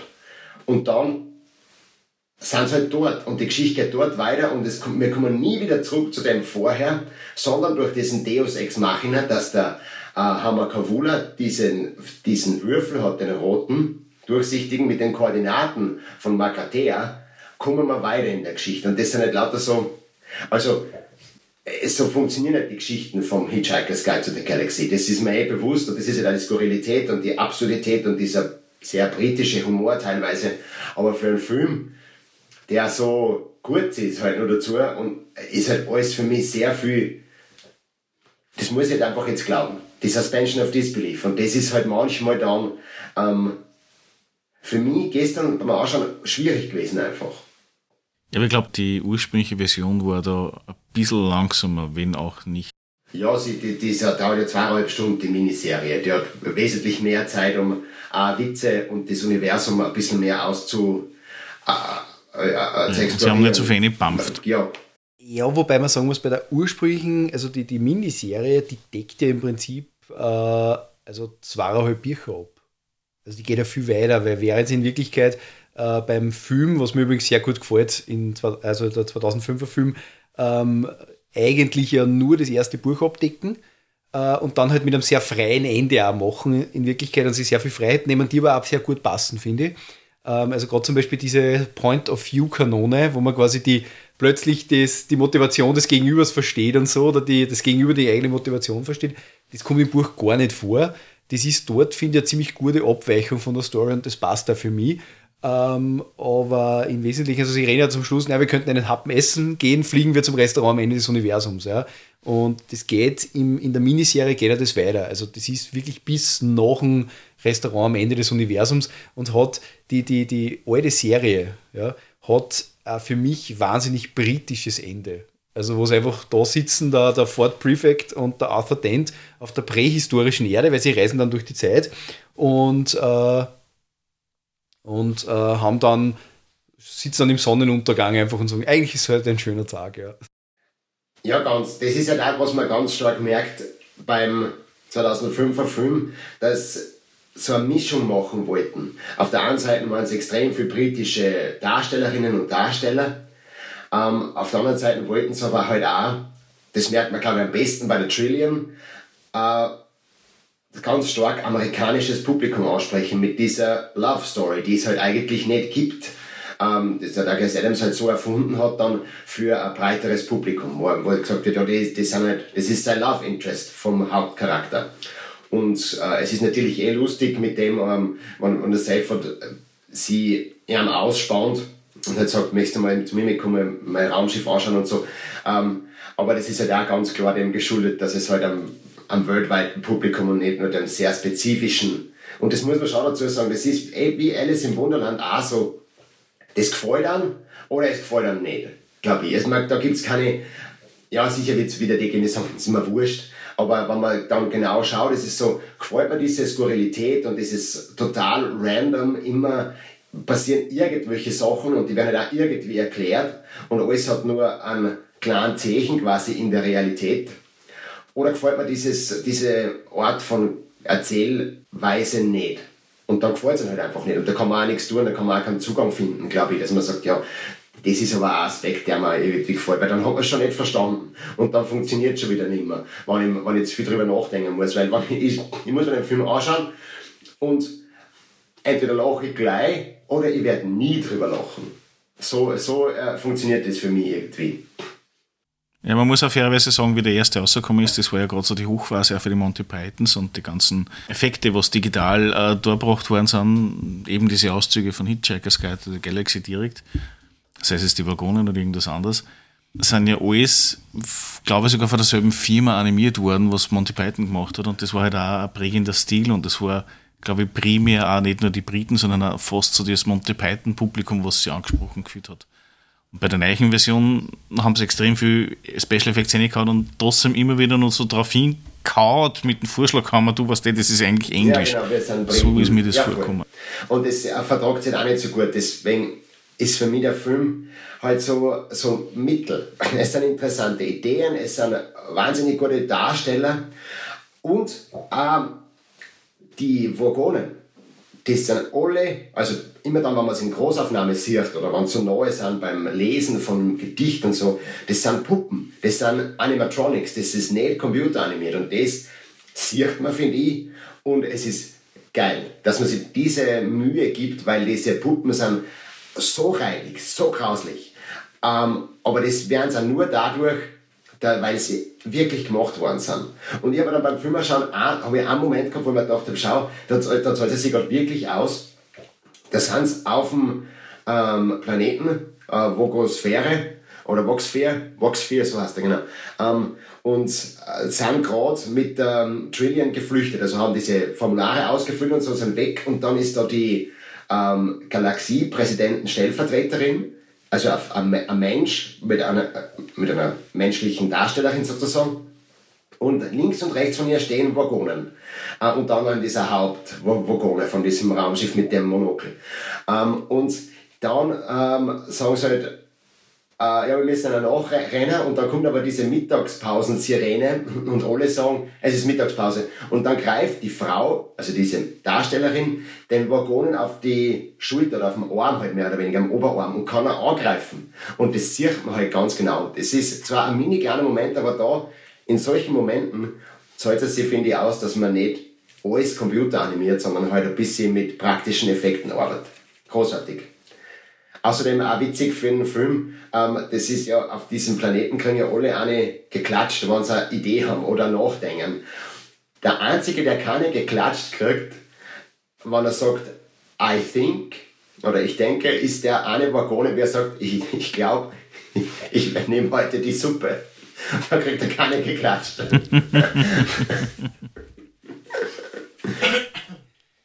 ich muss sagen, mir, mir, hat die, mir, mir gefällt die alte Serie insofern sehr gut von den Effekten, einfach weil die so, ich sage jetzt bewusst, weil die aus heutiger Sicht so schlecht sind.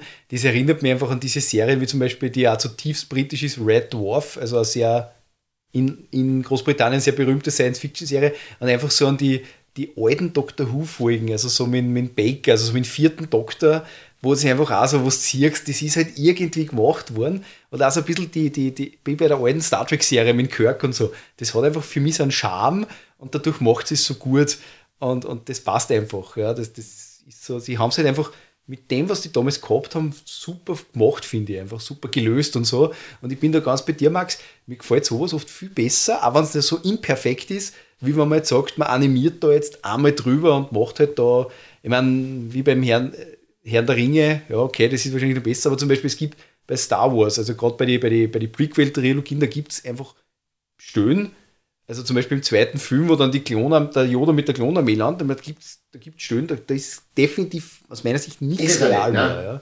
Und das finde ich George Lucas hat sich damals ja gebrüstet, dass 99% oder so oder, oder, oder 97% quasi vom Greenscreen gedreht worden sind oder 100%. Und das merkt man halt komplett. Das ist halt, und nur dazu war das eine Zeit, da waren Computereffekte halt da ist, das ist ja, das, das war ja ein Propagandafilm für sein ILM in Wahrheit und ja. nichts anderes. Der Ansatz war und der Dreier.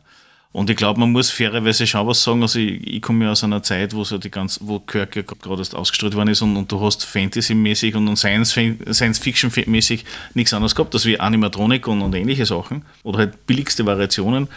Und du hast als junger Mensch schon gleich mitgekriegt, okay, das kann nicht real sein. Du hast ist nicht gut abstrahieren können zwischen, konnte es echt sein oder nicht. Und du hast, glaube ich, ein bisschen besser dem umgehen können, als wie jetzt, was du sagst, okay, du schaust jetzt den Film an und du bist jetzt nicht mehr sicher, kann das jetzt real sein oder nicht. Ja, ich, ich glaube, ich weiß, was du meinst. Es ist halt irgendwie ein bisschen, ähm, mittlerweile ist es halt, sind wir in einer Zeit, eh schon seit, einem, seit einer guten Weile, wo zwar natürlich sehr, dann, weiß ich nicht, wenn zum Beispiel Transformer oder sowas animiert sind oder Dinosaurier und so, das ist klar, dass das nicht geht. Aber mir hat es einmal so erschrocken, dass zum Beispiel beim ganz um, Down-to-Earth ähm, Psychothriller, ich glaube es war ähm, What Lies Beneath, Schatten der Wahrheit mit der Michelle Pfeiffer und Bruce Willis, ist jetzt kein Film, der, der großartige Wellen geschlagen hat oder sowas. Aber die Sache ist die, da fährt einmal einer in einem Auto über eine Brücken.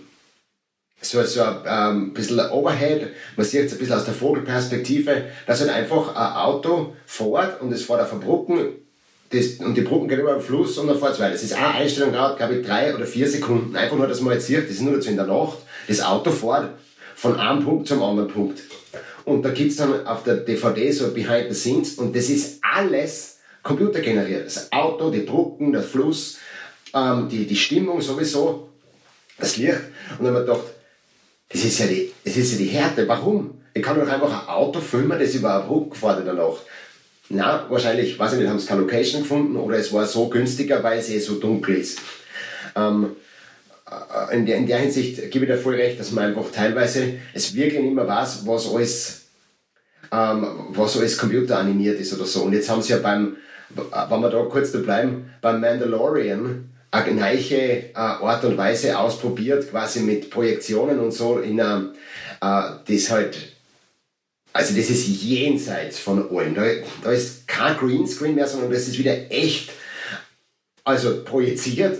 Und wenn man sich das anschaut, das ist so verrückt, weil, weil da stimmt jetzt wieder alles zusammen, weil oft hat es beim Greenscreen halt immer dann, wenn irgendwas reflektiert hat im echten Leben ähm, hat es halt nicht mehr ganz zusammengestimmt, weil man das halt schwer machen kann mit dem Computer, dass man halt diese Reflexionen dann ähm, in irgendeiner Weise auch, oder zumindest die Form so hinkriegt, weil die Haut schaut ja anders aus, wenn ich vor einem grünen Wand stehe oder vor einem, einem roten Wüstenplaneten oder sowas. Und das hat man halt schwieriger machen können. Und jetzt ist das komplett anders und das ist alles im Studio. Und es schaut überhaupt nicht mehr so aus wie im Studio. Na, die, die Technologie dahinter ist eigentlich, äh, kommt aus der Computerspielabteilung und zwar ist das äh, von Unreal. Die haben das verknüpft mit der Kamera, das heißt, du hast da im Prinzip eine riesengroße 360 Grad große Leinwand, beziehungsweise Fernseher im Endeffekt, also LCD-Displays. Und je nachdem, äh, wo du die mit dem Kameraarm hinbewegst, ändert sich im Hintergrund auch die passende genau. Projektion. Also es geht leicht mit sozusagen. Und das wird in ja. Echtzeit berechnet. Das heißt, der druckt auf ein Knopferl, wie wenn du jetzt irgendein Computerspiel spielst und bist drinnen und das war's und du kannst das nicht mehr abstrahieren, ob das jetzt real ist oder nicht. Und dementsprechend ist das einfach glaubwürdiger. Ob das ist, für einen Film ist es super, wenn ich weiß, okay, auf dem Planeten kann ich sowieso nicht dran, da kriege ich weder eine Genehmigung noch, noch die Leute mich von dem her momentan noch. ja. Aber es ist halt schon ein großer Unterschied, wenn ich sehr gerne sage, okay, ähm, inwieweit Also, wenn ich weiß, dass das nicht real sein kann, ist es was anderes vom Bezug her, als wenn ich weiß, wenn ich nicht mehr unterscheiden kann, so wie du das jetzt gesagt hast mit dem Beispiel mit dem Auto. Das kann mitunter sehr wüt werden in der Wahrnehmung, meiner Meinung nach. Ja. Aber wenn wir jetzt gerade dabei sind, wenn du sagst, es kann wüt werden, wisst ihr, was wirklich wüt war beim 2005er Film? Rat mal, was die komplizierteste, das komplizierteste war in dem Film im Endeffekt, also laut gewissen Quellen. Ähm, Wahrscheinlich, dass das Casting zusammengekriegt hat. Es war, ich löse es, ich löse es auf, ähm, es war der Bademantel vom Arthur Dent. Äh, Der ist also aus der Türkei angeliefert worden und ist am Set quasi immer wieder umgenäht worden, sodass er halt so ausschaut, wie er ausschaut. Die haben sich aber mit diesem Bademantel so viel angetan wie mit der Krawatten vom James Bond, wo es ja auch immer dann, wenn der James Bond rennt, mit einer Krawatte hat er Bleigewichte an diversen Stellen in der Krawatte, damit die immer schön nach unten hängt und nicht so wie halt eine Krawatten eigentlich, wenn man schnell rennt und der Wind geht irgendwo im Gesicht ist. also damals schon von Martin Freeman alle Register gezogen. Ja, der Martin Freeman, der nachher dann mit der Sherlock Holmes Genosse Watson Ja. war. Nur dazu. Wo auch, das, wo auch der Fry mitgespielt hat, wo er nämlich den Mycroft äh, verkörpert hat. Ja, genau. Also das ist ja auch ein bisschen so, so, so langsam fällt mir das, also eh schon seit einem Teil einfach auf, dass halt die, die Briten haben halt auch, so ähnlich wie die Österreicher, auch Ensemble. Und in, in Österreich hassen die halt, ähm, so wie es halt hassen. Burgschauspieler? Ja, nicht einmal die. Also, weil es, es sind halt auch so, weiß ich nicht, es sind halt doch immer dieselben Leute, wenn der ORF, wenn der ORF einen Film macht, sondern halt immer, gibt es halt 15 Leute, die da mitspielen können. Und je nachdem, ob es ein Drama oder eine Komödie ist, ähm, Drama traut sich der ORF sowieso nicht. Oder ganz selten nur. Ähm, dann sind es halt die Leute oder die Leute. Also die Schublade oder die Schublade. Und ähm, dass man in diese Schublade reinkommt, ist halt sehr schwer. Und jetzt sagen natürlich alle, ja Max, aus dir spricht doch nur der Frust. Ja eh. Äh, da, da auch gern mitspielen natürlich. Aber äh, sagen wir mal so, in Großbritannien sind es halt auch eine gewisse Riege an Schauspieler und Schauspielerinnen. Äh, ja, es findet nur die Schubladen sind halt ein bisschen größer und das, was in den Schubladen drinnen ist, ist halt auch ein bisschen teilweise einfach besser. So, weil wenn ich mir denke, der Alan Rickman, Ich möchte das jetzt auch sagen in Richtung Bollywood. Da gibt es, glaube ich, auch eine einzige Schublade. Da steht drauf Shando Khan. Und der spielt da mit. der spielt, der spielt Gefühlsmäßig. der macht ungefähr so viele Filme wie ähm, eine andere Art von, von Videoproduktion, die sehr viele Filme generiert im Jahr. Damit man aber das alles versteht, damit wir wieder zurückkommen zum äh, Hitchhiker's Guide to the Galaxy, ist ja eine der wichtigsten Items, die eingeführt werden im Buch genauso wie in der Serie, damit eben dann der Arthur Dent mitunter auch den Waggonen versteht und auch seine, seine ganzen anderen akustischen Genüsslichkeiten. Akustische Genüsslichkeit. Kriegt er dann plötzlich Bravo, bravo. ja, krieg, kriegt er dann äh, einen kleinen Fisch eingesetzt, den er ja eigentlich ja nicht haben wollte und dann doch ein bisschen froh darüber war, dass er den gekriegt hat. Und das war der Babelfisch. Und die Erklärung dazu ist ja sehr rudimentär, äh, wenn mich richtig erinnert, gemacht worden. Naja, eigentlich nicht, sondern der, man sagt, dass äh, der Bubblefish ein Lebewesen ist, das sich von Hirnwellen ernährt und äh, die Hirnwellen mehr oder weniger äh, verarbeitet und dann auch wieder ausscheidet und quasi so eine Art Telepathieüberträger ist und dadurch die, das, das Beiprodukt ist, dass man einfach alle Sprachen des Universums versteht, weil er die Gehirnwellen synchronisiert. Gibt es sonst nur irgendwelche speziellen Stellen oder irgendeine Stelle, wo es ist noch darauf hinweisen wollt auf den Film? Ähm, auf eine Sache möchte ich unbedingt noch hinweisen, die hat mir nämlich selber so gefallen. Äh, ich kehre einmal und das letzte Mal zurück zum Hammer Kavula, zum Malkovich, Malkovich, Malkovich, Malkovich und ähm, zu dem Kult, der auf das Taschentuch wartet.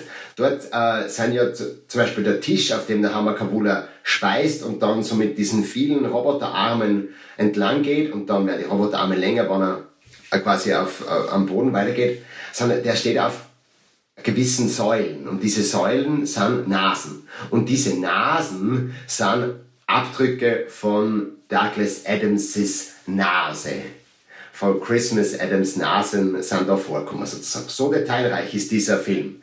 Und diese Details sind sowieso, sind sowieso großartig, weil einmal, wenn sie den Improbability Drive einschalten, verwandelt sie den uh, Heart of Gold in Kirschen, Melonen und dann, äh, glaube ich, auch eine Zitrone, um quasi diese Randomness mehr oder weniger zu verstärken, dass halt alles wie bei einer Slotmaschine, wenn man da beim Einarmigen Banditen runterzieht, dann kommen auch diese, diese Früchte im Endeffekt. Und einmal ist auch das Gesicht von Douglas Adams dabei. Ganz zum Schluss. Und vielleicht nur ein Detail, der, äh, sie kommen ähm, dorthin äh, zum, zum ähm, das ist dann immer ein wo es dann mit diesen beiden äh, Raketen abgeschossen werden. Und da ist, bevor diese Raketen starten, kommt dieser, das Ghost Face, also der Ghostly Face, glaube ich, heißt das auf Englisch, das halt warnt quasi, oder halt zuerst willkommen heißt und dann auf eine sehr schräge Art und Weise warnt, dass jetzt die Raketen kommen. Ähm, dieses Gesicht der Schauspieler ist der Arthur Dent von 1981. Der, der Jones heißt der. Jetzt habe ich wieder vergessen, wie er genau heißt. Warte mal, jetzt habe ich gleich Simon Jones. Man muss einfach generell sagen, dass in, in beide Filme, also in der Miniserie wie im Film ähm, und wahrscheinlich im 2005er Film nur mehr, erstens wahnsinnig viele Details aus dem Buch übernommen werden äh, und zweitens einfach wirklich versucht wird, da bis ins letzte Detail irgendwelche Easter Eggs noch einzubauen, durch das, dass man sich den Film einfach immer wieder anschauen kann und äh, immer wieder was entdecken wird in Wirklichkeit. Das ist ein letztes Mal, nämlich selbst dann, wenn sie sich nicht Mühe geben, passieren Sachen, dass in der, in der Pub-Szene ganz am Anfang, wo der Ford Prefect dem Arthur Dent sagt, du, jetzt haben wir noch 10 Minuten, wir müssen jetzt drei Bier trinken, äh, jeder von uns. Im Hintergrund sitzt, das haben wir nämlich gedacht, gestern beim Anschauen, eine blonde Frau und die schaut einer ganz genau zu, auf eine schräge Art und Weise, schaut die ganz so, so sehr aufmerksam irgendwie zu. Diese blonde Frau hat sich herausgestellt, erst am Set hat die Trillion gespielt in der Bühnenversion von Hitchhiker's Guide to the Galaxy und ist einfach zufällig da als Statistin gecastet worden und sitzt dann tatsächlich im Hintergrund in dieser äh, quasi wegweisenden Szene. Äh, ja, schräg, Wobei die Pub-Szene auch zum Beispiel ziemlich lustig ist, weil da gibt es dann auch diese Geschichte, wo dann, das steht glaube ich im Buch und im Film kommt es auch so vor, so irgendwie abwesend läutet da wird die Glocke und sagt the last, last orders please. Ja. Mhm, so, also, wir haben noch zwei Minuten und dann, ja, last ja. orders. genau. Und was auch so nett ist, ist, wie der, wie der Wirt, glaube ich, dass eine Frau im Film fragt in, in Fort Prefect so, ah, und wenn wir uns auf ja, den Boden genau. legen und, und uns bringt das was? Ne? Nein, aber wenn es ihnen Spaß macht. Und da tanzen sie alle nämlich im Film. genau, ja, da tanzen sie mit den äh, Papiertüten, Bla, äh, Papiersackerl. Äh, hättest du noch irgendeine Szene, wo du sagst, okay, du willst das ansprechen, was für die essentiell ist oder wichtig war? Eigentlich jetzt nicht. Ich meine, der Film lebt von epischen Szenen, die man jetzt äh, aus dem Film, aus dem Buch, aus der Miniserie und auch so in der Popkultur einfach kennt. Ja. Weil insbesondere diese Geschichten mit Deep Thought, also diesem Computer, der die, äh, der die Antwort auf alles ausrechnen muss, der dann einfach auf 42 kommt, das ist in der alten Serie schon gut gemacht und in der neuen Serie, äh, also in der neuen Film finde ich nur besser und das ist einfach in der Art und Weise, wie das gelöst ist, super. Und ja, auch die Geschichte, also die, diese, diese, diese Episodik bei, bei wo es auf Magrathea sind mit den Planeten und so weiter, das ist auch wahnsinnig schön gemacht einfach. Ähm, aber sonst, es, es sind einfach viele schöne Szenen aneinanderreihung, wobei Max total recht gibt. Das Pacing im 2005er Film ist, ist wahnsinnig schnell. Das ist jetzt in der Miniserie ein bisschen langsamer, ein bisschen britischer, sage ich jetzt einmal. Also getragener, finde ich ja gut. Aber es ist auch dort eine Aneinanderreihung von einfach epischen Szenen, wo man immer sagt, ey, die kenne ich einfach. Ja. Und, und alles andere sind also Zwischensequenzen, die auch sehr bekannt sind. Aber ja, also insofern von meiner Seite gibt es jetzt nichts mehr, wo ich sage, das, auf das muss man nur speziell hinweisen. Ne. Ein Set von der Heart, äh, das Set von der Heart of Gold hat so viel ähm, Glühbirnen gehabt, dass sie es nur acht Minuten lang eingeschalten haben lassen können, dass es nicht zum Brenner auffängt. Random. Also im Sinne des Hitchhikers haben wir jetzt gedacht, das the most random fact, random facts. ever. Es gibt noch einen Fakt, den ich ansprechen möchte, weil ich hatte, nachdem das mitunter auch ein Rollenspiel-Podcast ist, äh, nichts gefunden, wo es dezidiert ein eigenes Rollenspiel dazu gab. Sicherlich irgendwelche Adaptionen, aber wahrscheinlich auch eher weniger, weil das ja doch äh, sehr spannend zum Spielen war. Stell mir vor, man Dr. Who finde ich schon interessant. Da tue ich mir wahrscheinlich als Rollenspieler um einiges schwerer, damit ich da das verarbeiten kann.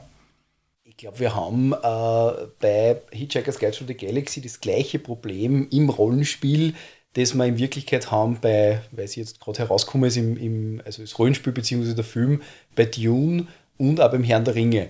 Wir haben eine wahnsinnig klasse Welt mit einer wahnsinnig starken Hauptgeschichte. Und das Problem ist das, äh, wie beim Herrn der Ringe, wie bei, äh, wie bei Dune, man kann immer nur im Umfeld spielen. Ja? Also man kann immer nur sagen, okay, wir sind die Typen, die jetzt hinkommen, wo die Erde schon zerstört ist wir sind die Typen, die jetzt äh, in Hamakabula zum Beispiel besuchen oder so. Oder die zum Deep Thoughts vorbeischauen, wann die anderen Typen schon da waren. Also, das ist so, bei, beim Herrn der Ringe sagt man immer, äh, haben wir immer so gesagt beim Rollenspiel so, ja, wir sind die Backup-Gruppen mit anderen einen Ring, so irgendwie. Ja. Und das ist, glaube ich, das, was, was ein Problem ist. Also zum Beispiel bei, bei Star Trek jetzt ist Rollenspiel aus meiner Sicht wahnsinnig leicht, weil du hast einfach diese, diese, diese, diese Zentrierung auf ein Raumschiff, das zwar sehr wichtig ist, aber sage ich mal, nicht so absolut episch weltbewegend. Jetzt kannst du sagen, okay, passt, wir sind nicht ein anderes Raumschiff der Föderation, das da auch viel Abenteuer erlebt einfach. Also das ist Universum groß genug. Es geht in Wirklichkeit auch in, in Star Wars. In Star Wars kannst du auch sagen, okay, wir sind einfach, da gibt es diese Hauptgeschichte, da gibt es die Äras und so. Aber bei Dune zum Beispiel, das ist einfach so das Universums veränderte Event. Ja. Genauso eben bei, beim Herrn der Ringe, da gibt es einfach diese Reise. Und alles andere ist eigentlich nebensächlich. Äh, und man kann nicht davor spülen, danach spülen oder daneben spülen. Und das sehe ich da bei Piranha durch die Galaxis auch so ein bisschen. Äh, die Geschichte ist auf der einen Seite wahnsinnig episch, weil es eben auch um die Erde und so weiter geht und um diese Frage. Und auf der anderen Seite was in einem Universum wieder so nebensächlich, wo wahrscheinlich tausend andere Sachen passieren. Also in dem Setting kann man sicher spülen. Äh, die Frage ist nur das, es ist ja das Buch eigentlich so, die Geschichte aufbaut, sehr stark so, sie stolpern eigentlich auch vom einen ins andere. Also das ist jetzt nicht unbedingt so eine Mission, die sie haben, sondern sie reisen nicht umeinander. Und da muss man sagen, okay, man kann das in dem Universum auch machen und dann ist es fest, ja. Ich glaube, dass das sehr schwierig ist in der ganzen Geschichte. Ich meine, ich würde natürlich sagen, also am ehesten würde es wahrscheinlich irgendwer machen mit, mit, keine Ahnung, Savage Worlds, Powered by the Apocalypse, also von den älteren Systemen oder wenn man es alt haben möchte, von GURPS wahrscheinlich. Und soweit ich weiß, ich meine, es gibt auch ein Red Dwarf Rollenspiel, ja. Und das Red Dwarf, das ist ja auf ein wirkliches Raumschiff zentriert, also weiß ich nicht, wie, wie das gehen soll. Ja. Was allerdings interessant ist, ist das, es hat bis dato genau ein Computerspiel gegeben und das war Text Adventure, mit unterstützend erstellt worden vom Douglas Adams himself und zwar von der französischen Firma Infocom in 1984 was auch noch gibt, das so ein bisschen ein neues Verhältnis hat, da bin ich mir jetzt nicht sicher, es gibt da das Starship Titanic. Das Starship Titanic wird nämlich, glaube ich, im Buch einmal erwähnt und es gibt ein Computerspiel, wo es um das Starship Titanic geht. Das hat zumindest eine Nähe, wird dem irgendwie nachgesagt zu dem, zu dem literarischen Universum oder sogar, dass das drinnen spielt. Aber da kann ich jetzt auch nicht mehr sagen. Ich habe es selber irgendwann einmal vor 30 Jahren, wie ich noch klein war, einmal in einem Spielzeuggeschäft als Computerspiel gesehen. Das war es eigentlich. Ja. Das war, glaube ich, auch so ein Point-and-Click-Adventure, wo man quasi durch Räume geht, so wie äh, Manic Mansion oder sowas oder Day of the Tentacle, so in die Richtung. Ja, ja ich schaue jetzt auch gerade nochmal nach. Es hat nämlich ähm, auf BBC gibt es ein Spiel. Auf äh, der Seite von BBC 4 sollte es ein Spiel geben. Ja, tatsächlich. Warte mal kurz, ich zeige euch das, äh, ich kann euch das, ich meine, nur jetzt. Äh, jetzt Holst das ins Mikrofon, Mikrofon, ja, ich weiß. Wenn man auf die Seiten geht, kommt ähm, ein großer roter Kreis und auf dem steht Please press this button. Wenn man diesen Button drückt, dann kommt ganz groß Don't panic. BBC. Und das Ganze ist dann auch, ich glaube, das ist genau das, von dem du geredet hast, das Spiel das textbasierte ähm, Adventure Game ist auch auf der Homepage nach wie vor spielbar. Ja, genau, das, ich, das stimmt, das habe ich unlängst einmal gelesen, dass dieses alte Spiel eben dort spielbar ist. Seit 2005, also ich glaube, das haben sie so äh, relaunched mit dem Film. dass man das da spielen kann. Ist textbasiert, nur weiß auf schwarz und man kann Dinge eingeben. Dann wird, genau. das, wird das genau das sein, ja. Ich weiß schon, was ich heute mhm. Nachmittag tue. Jetzt ist die Frage, wie lange das brauchst, dass du bist. genau. Liebe Zuhörerinnen und Zuhörer, wenn Sie es bisher hingeschafft haben, dann keine Panik, jetzt wird es interessant. Eine juristische Frage ist mir aufgefallen, nämlich ähm, der Seifert Biddlebrooks, der Seifert Beeblebrox. Der, ähm, der hat ja nicht nur einen, sondern der Präsident, sondern zwei Köpfe. Das wird in Serien und Filmen äh, unterschiedlich gut gelöst. Ähm, aber wenn jetzt der, der eine Kopf ist ja so ein bisschen der normale Part, wobei das für einen Seifert eh schon sehr schräg ist, der. Und der andere ist dann ein bisschen so mehr der niederträchtige, heimtückische, der quasi in seinem Hals wohnt. Visuell gesehen jetzt. Ähm, wenn jetzt der eine Kopf was für den anderen Kopf tut oder der bösere Kopf den guten Kopf was einbrockt, wie würdest du ich, als äh, Anwalt von Seifert, vom Präsidenten der Galaxis, das äh, einschätzen? Michael Lanzinger, Magister der Rechtswissenschaften. Das ist, das ist, eine, das ist eine sehr, sehr gute Frage, danke. Ähm, man muss dazu einmal sagen, dass in, in, wie du ganz richtig sagst, das mit dem Kopf unterschiedlich gelöst ist. Also während es in der alten Serie so eine Art Plastikprothese ist, also der Typ einfach mit zwei Köpfen nebeneinander umeinander rennt, äh, haben sie das fast interessanter gelöst im 2005er Film, wo quasi der Kopf dann immer so nach hinten schnellt und da quasi dann so ein zweites Gesicht ist, ja, das dann eben das, wie du sagst, problematischere Gesicht ist. Ähm, nichtsdestotrotz besteht aber eigentlich niemals in irgendeiner Art und Weise Zweifel daran, dass der Safford Bibelblocks als eine Person gesehen wird. Ja? Also es ist halt eine Lebensform, die zwei Köpfe hat. Er hat übrigens auch drei Arme, weil den dritten Arm hat er sich annähen lassen. Also der ist nicht von Geburt an da.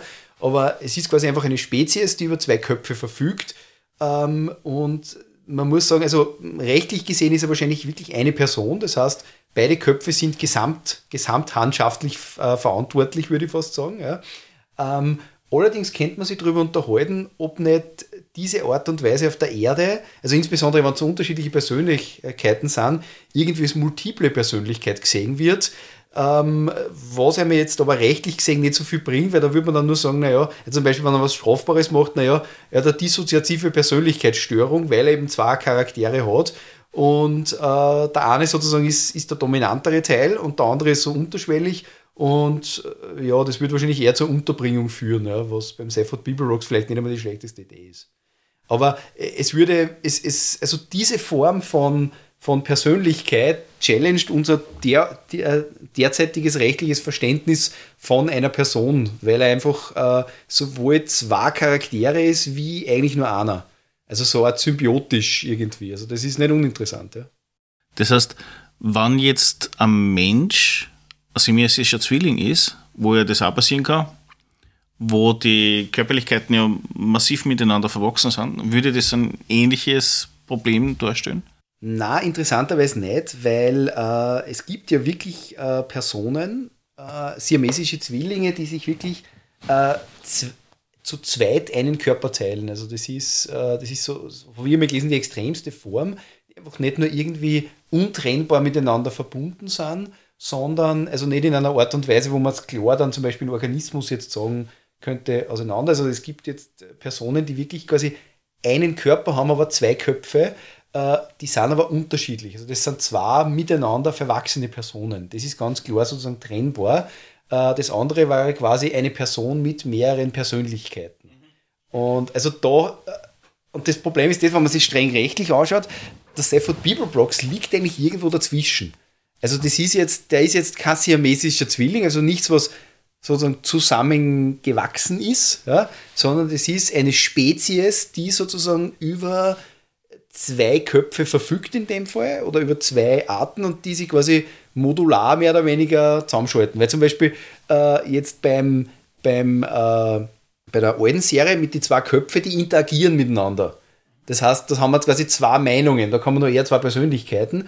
Nur interessanterweise im neuen Film ist es so gelöst, dass quasi eine Persönlichkeit dominant ist und die andere sozusagen in dem Moment passiv ist. Also die sagt dann auch nichts. Ja? Sie können zwar in zeitlicher Abfolge, also quasi seriell, wenn man es quasi physikalisch sehen würde, miteinander interagieren, also ja, na, ja, na und so weiter, ähm, aber eigentlich nicht gleichzeitig. Also es ist nicht möglich, dass beide Köpfe gleichzeitig sprechen, was in der alten Serie schon möglich ist. Und damit würde man wahrscheinlich eher sagen, eine Ein-Person- Theorie, die aber multiple Persönlichkeit hat, wo man sich dann überlegen muss, inwieweit kann jetzt diese Person mit der unter Anführungszeichen dominanten Persönlichkeit für die äh, untergeordnete Persönlichkeit, die vielleicht aggressiver ist, verantwortlich gemacht werden. Das ist halt äh, ein psychiatrisches, psychologisches Problem, so würde man es bei uns lösen, aber tatsächlich, also sollten wir mal auf Lebensformen treffen, die genauso funktionieren, die quasi zu zweit, aber trotzdem eins sind, dann muss man sich überlegen, wirklich, wie das, wie das rechtlich einzuordnen ist. Also das ist definitiv eine Herausforderung, die jetzt... Jetzt habe ich noch zwei Sachen, die ich dazu sagen möchte. Du hast gesagt, der Seifert ist untrennbar, also die zwei Köpfe sind untrennbar miteinander verbunden. Das wird ja im Film selbst eigentlich widerlegt, indem er den äh, problematischeren Kopf zurücklassen muss beim Hammer Kavula als, ähm, als Geisel. Aber auf der anderen Seite, das wird, das fällt mir jetzt gerade ein, wird nie aufgelöst. Der ist für immer beim Hammer Kavula, der kriegt es ja nicht mehr zurück, den, den Kopf. Das ist die Tragödie in dieser Geschichte. Und auf der anderen Seite, ähm, wenn, jetzt, wenn du sagst, es gibt diese, diese äh, siamesischen Zwillinge, so, sagen wir mal, es, es gibt ja wirklich ausgewachsene, das man sollte immer siamesische Zwillinge sagen, weil das ist ja, das ist nicht mehr politisch korrekt. Sagen wir, sie sind also ähm, miteinander Was? verbundene Zwillinge. Conjoint Twins, glaube ich, ist der, der englische Ausdruck. Genau, ähm, das ist der englische Terminus. Ähm, ja. Wenn jetzt der eine Kopf, der separat denkt, zum Beispiel einen Mord begeht ja, und dafür eingesperrt werden sollte mit dem gemeinsamen Körper und der andere aber nicht, da haben sie nur einen Körper. Das heißt, wie äh, sperre ich denn dann diesen Conjoint, diese Conjoint Twins ein? Oder sperre ich es nicht ein, oder sperre ich es einen Tag müssen sie im Gefängnis sein, einen Tag können sie draußen sein, aber der Mörderkopf, der darf jetzt keinen Spaß haben am draußen sein. Oder wie geht es dann? Ich glaube, dass dieses Problem Gott sei Dank noch nicht sehr oft vorkommen ist, aber es ist ein Problem, das ich jetzt auf die Schnelle nicht, lö nicht lösen kann. Ähm, es, es, gibt, naja, es, gibt, es gibt eine Möglichkeit, wobei es ist die Frage, ob man da eine sogenannte Analogie, also eine Gesetzesanwendung ziehen kann. Und zwar, ähm, es gibt ja, und das ist das Einzige, was mir irgendwie in der Richtung einfällt, ja, muss ich dazu sagen, es gibt ja Frauen, in dem Fall nicht politisch unkorrekt, hear me out, äh, die schwanger sind und Verbrechen begehen. Das passiert. Und diese Frauen werden dann auch eingesperrt, also Gefängnisstrafe, und bekommen in der Haft ein Kind. Und da gibt es ja, ja die Geschichte, dass bis zu einer gewissen Zeit die Kinder mit die Mütter, wenn es quasi draußen, also keine anderen Verwandten haben oder schlecht äh, da ein Problem ist, dürfen die quasi drinnen bleiben, also ganz und ganz klar sind. Und das ist ja sehr, sehr interessant, weil es eigentlich das gleiche Prinzip ist. Wir haben eine Person, einen Menschen, der selbst unschuldig ist, aber trotzdem in dem Fall mit der Mutter in Haft ist und dort ja letztlich in einer anderen Form und vielleicht auch nicht so, noch nicht so gut wahrnehmbar, aber trotzdem ja die gleiche Unfreiheit erfährt, theoretisch. Ähm, natürlich haben wir da das Problem, dass vielleicht beim Klarkind das einfach von der Wahrnehmung her unproblematisch ist, wie bei einer erwachsenen Person. Aber es ist letztlich das gleiche Problem. Ähm, es ist die Frage, ob man da einen ja, Ansatz für eine Lösung findet. Ja spannend. Was, wird, was geht da vor? Geht da die Freiheit des nicht verurteilten Teils des Conjoint Twins vor oder die, äh, die, die Prävention und die Bestrafung vom äh, Schuldigen? wenn man jetzt mal davon ausgeht, von der Schule. Das ist einfach ein spannender Aspekt.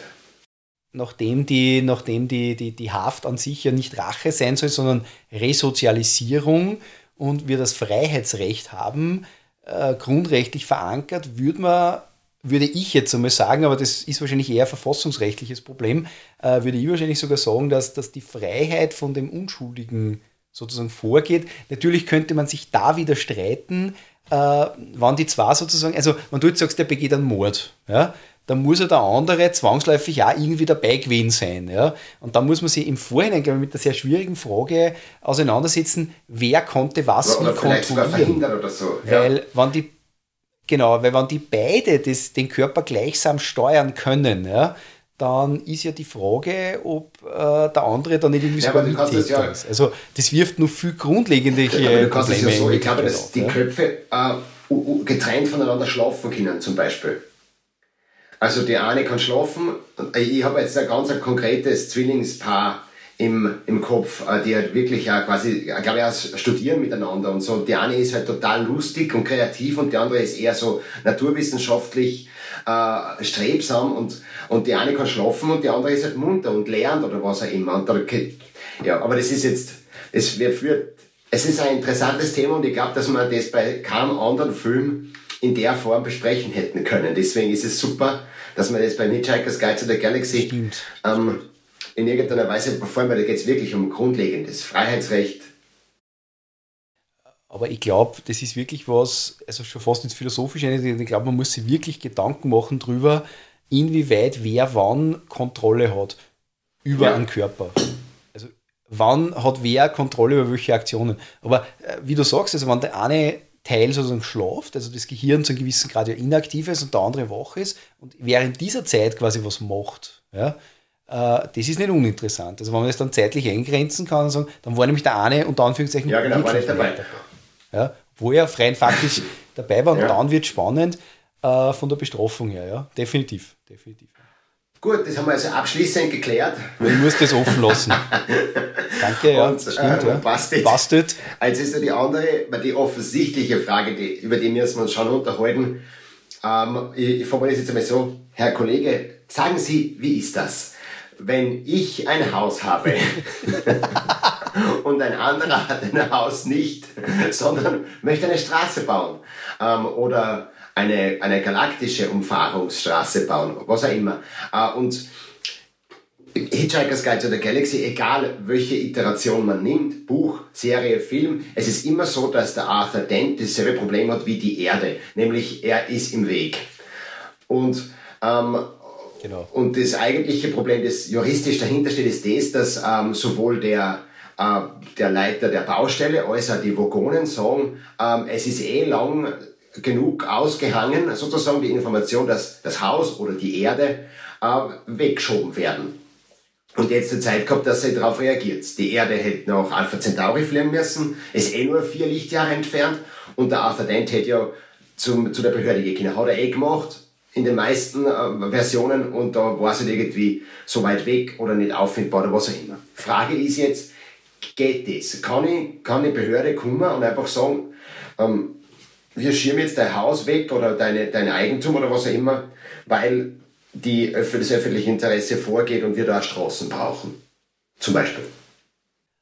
Nein, nein, überhaupt nicht. Ähm, das ist was, was ganz klar im österreichischen Recht anders ist.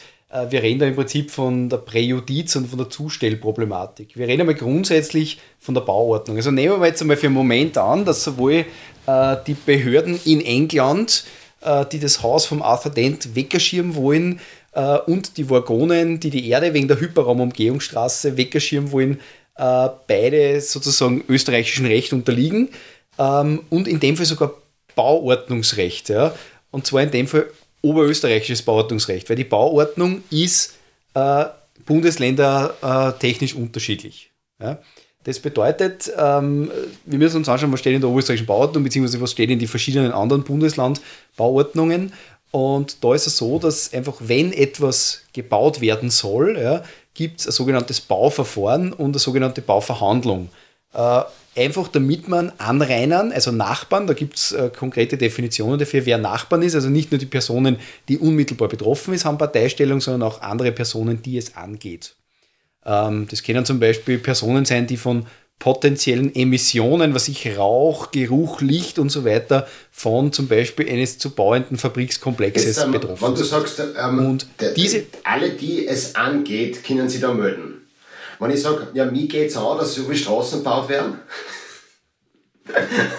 ah, das ist, ja, das ist eine sehr interessante Geschichte, ja, weil man muss dann sehr klar herausfiltern, ob die das behauptete, es geht mich an, auch im gesetzlichen es geht mich an ist. Ja? Also zu sagen jetzt, hey, da wird mein Haus weggekramt, wegen einer Straße, das geht mir was an. Ja? Aber zu sagen, ich wohne zwar ganz woanders, aber mir geht es generell an, dass Straßen gebaut werden, da sagt das Gesetz, nein, also das hat mit dem nichts mehr zu tun. Das ist auf einer anderen Ebene, zum Beispiel Raumordnung oder sowas zu lösen, da müsste man da irgendwas theoretisch machen. Ähm, aber auf jeden Fall hat die Behörde quasi abzuschätzen, ähm, wen es etwas angehen könnte, also wer Parteistellung haben könnte. Und diese Personen sind dann äh, unter anderem von der Bauverhandlung zu verständigen. Das kann sein, indem es ähm, an der Gemeindetafel aufhängt, indem es in Mehrparteienhäusern dort auf schwarze Brett gehängt wird oder indem das die Personen entsprechend auch mitgeteilt bekommen. Ja, also zum Beispiel mit einem Brief. Das heißt zu sagen, naja, wir, wir, wir legen das irgendwo auf, wir sagen es aber kann äh, und die müssen ja regelmäßig hinschauen, ob es da was theoretisch für einer gibt, das ist nicht gangbar. Sondern vielmehr muss man sich aktiv darum bemühen als Behörde, dass man das möglichst breit äh, auch entsprechend sagt. Das heißt, in dem Fall wäre äh, es für die Behörden oder für die Waggonen notwendig gewesen, dass man das Ganze nicht nur auf Alpha Centauri eben auflegt, sondern äh, auch einen großen Anschlag macht am schwarzen Brett der Erde. Das wird dann wahrscheinlich der Mond sein, also da hätte man dann einmal drüber Obacht. tapezieren müssen. Äh, ist bald aus und wahrscheinlich auch Obacht. Und weil es ja alle Menschen angeht, wahrscheinlich auch allen Menschen irgendeine Message schicken müssen, also einen Brief schicken müssen. Ähm, beim Arthur Dent ist es so, dass halt die Behörde ihm zumindest einen Brief zustellen hätte müssen und jetzt sagen, pass auf, wir haben da dieses Bauvorhaben. Ja. Das ist eine normale Bauverhandlung. Jetzt sind wir aber da so, weil du zuerst gesagt hast, mit öffentlichem Interesse. Äh, und da geht es ja sehr stark um diese sogenannte Enteignung. Also es gibt ja in Österreich diese Möglichkeit, jemanden zu enteignen. Also ich habe ein, ein, ein, das Vollrecht des Eigentums. Der Arthur Dent, nehmen wir mal an, dass dem das Haus kehrt. Und da sagt man dann, im öffentlichen Interesse muss ich dich enteignen, weil es eben viel wichtiger ist, dass da Straßen durch ist, wie dass da dein Haus steht. Da muss aber zuerst die Behörde, soweit ich informiert bin, einfach auch schauen, dass zu einer gütlichen Einigung kommt. Von wegen, hey, äh, wir bauen da dein Haus einfach 10 Meter weiter wieder auf zum Beispiel. Oder wir zahlen da einen guten Preis dafür, einen üblichen Preis dafür. Und quasi diese Enteignung, das ist nicht so, so gibst das jetzt her, der Assistent sagt na und dann sagen sie, passt, dann rahmen wir es weg, sondern vielmehr äh, muss man schauen, dass man eine gütliche Einigung findet. Ja. Also es war zum Beispiel auch gewesen, mit der Hyperraumumgehungsstraße müssen wir sagen, hey, äh, zieht sie vielleicht um auf einen anderen Planeten, könnte man das machen und so weiter. Oder können wir die Erde vielleicht ein bisschen verschieben, so ein bisschen mehr in Richtung Mars oder Venus, dann bauen wir da durch und ist schon kein Stress mehr. Ja. Aber genau diese Geschichte, äh, so quasi, es ist nicht ordnungsgemäß kundgemacht. Ja. Also quasi, wir legen es einfach irgendwo bei der Behörde auf, das würde in Österreich und in Oberösterreich keinesfalls reichen und würde dann auch dazu führen, dass äh, der Akt bekämpft werden könnte. Das heißt, da kann man dann sagen, also ihr schiebt das Haus sicher nicht weg, ihr sprengt die Erde jetzt sicher nicht. Ja. Also das ist eine Möglichkeit. Spannend wird es natürlich bei der Erde, wenn die sagen, die machen das einfach, äh, wer soll sich im Nachhinein beschweren irgendwo? Ja? Da müsste man dann ein Verwaltungsverfahren anstreben, in dem für der Arthur Dent vor irgendeinem vorgonischen Verwaltungsgerichtshof und müsste sagen, pass auf, Freunde, das hat nicht passt, da hat es äh, Fehler gegeben im Verfahren und ihr müsst quasi den, den Zustand wieder herstellen. Also ihr müsst uns eine neue Erde zahlen. Was ja dann im Grunde eh passiert. Im Film.